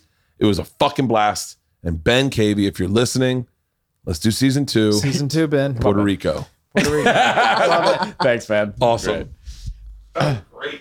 That was Oh wait, wait, wait, wait, wait, wait, wait, wait! Hold on, one second. You gotta play the. You gotta play the thing. You gotta play the oh, thing. Okay, hold on, hold on. This is Leanne. Did you ever see these? We so just so you know, we tried to get celebrities to do our show, and so we shot this. This we shot this this sizzle to send to oh celebrities. terrified. I can't- To, and so we sent it to what like 150 celebrities. This is how we got Anthony. this is how we got Anthony. This think, is how. yeah. And by the way, Once, at least. it worked one time. It worked one And time. Caitlyn too, right? I think and Kate- they all got it. I think. Okay. No, I absolutely love it, guys. I think it's a brilliant idea. Now we need an A-lister. hey, my name's Bert Kreischer. I'm a stand-up comedian, and I have a new series on Netflix called The Cabin. And you're getting this message because, quite honestly, I am a huge fan of yours. Donnie and or Mark Wahlberg. Now, I know you already want to pass. I understand that. I'm going to tell you why you shouldn't pass. A, it shoots in Malibu, really easy, right? B, we only need you for half a day. So you're in and out of there. C, it's super light lifting.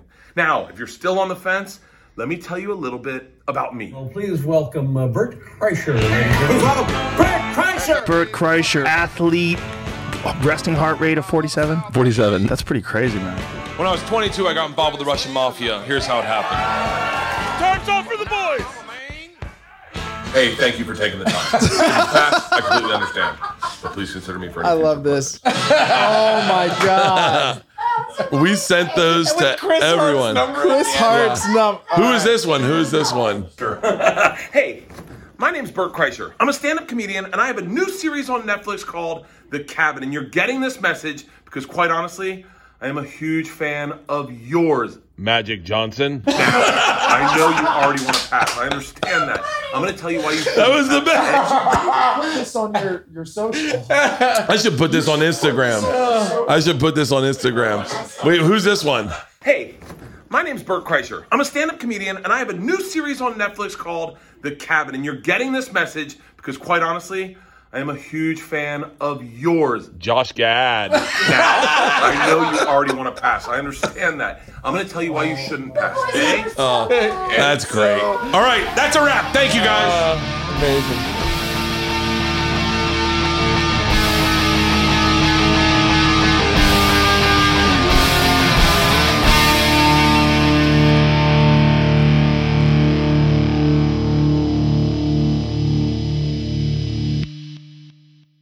This episode was brought to you by The Machine.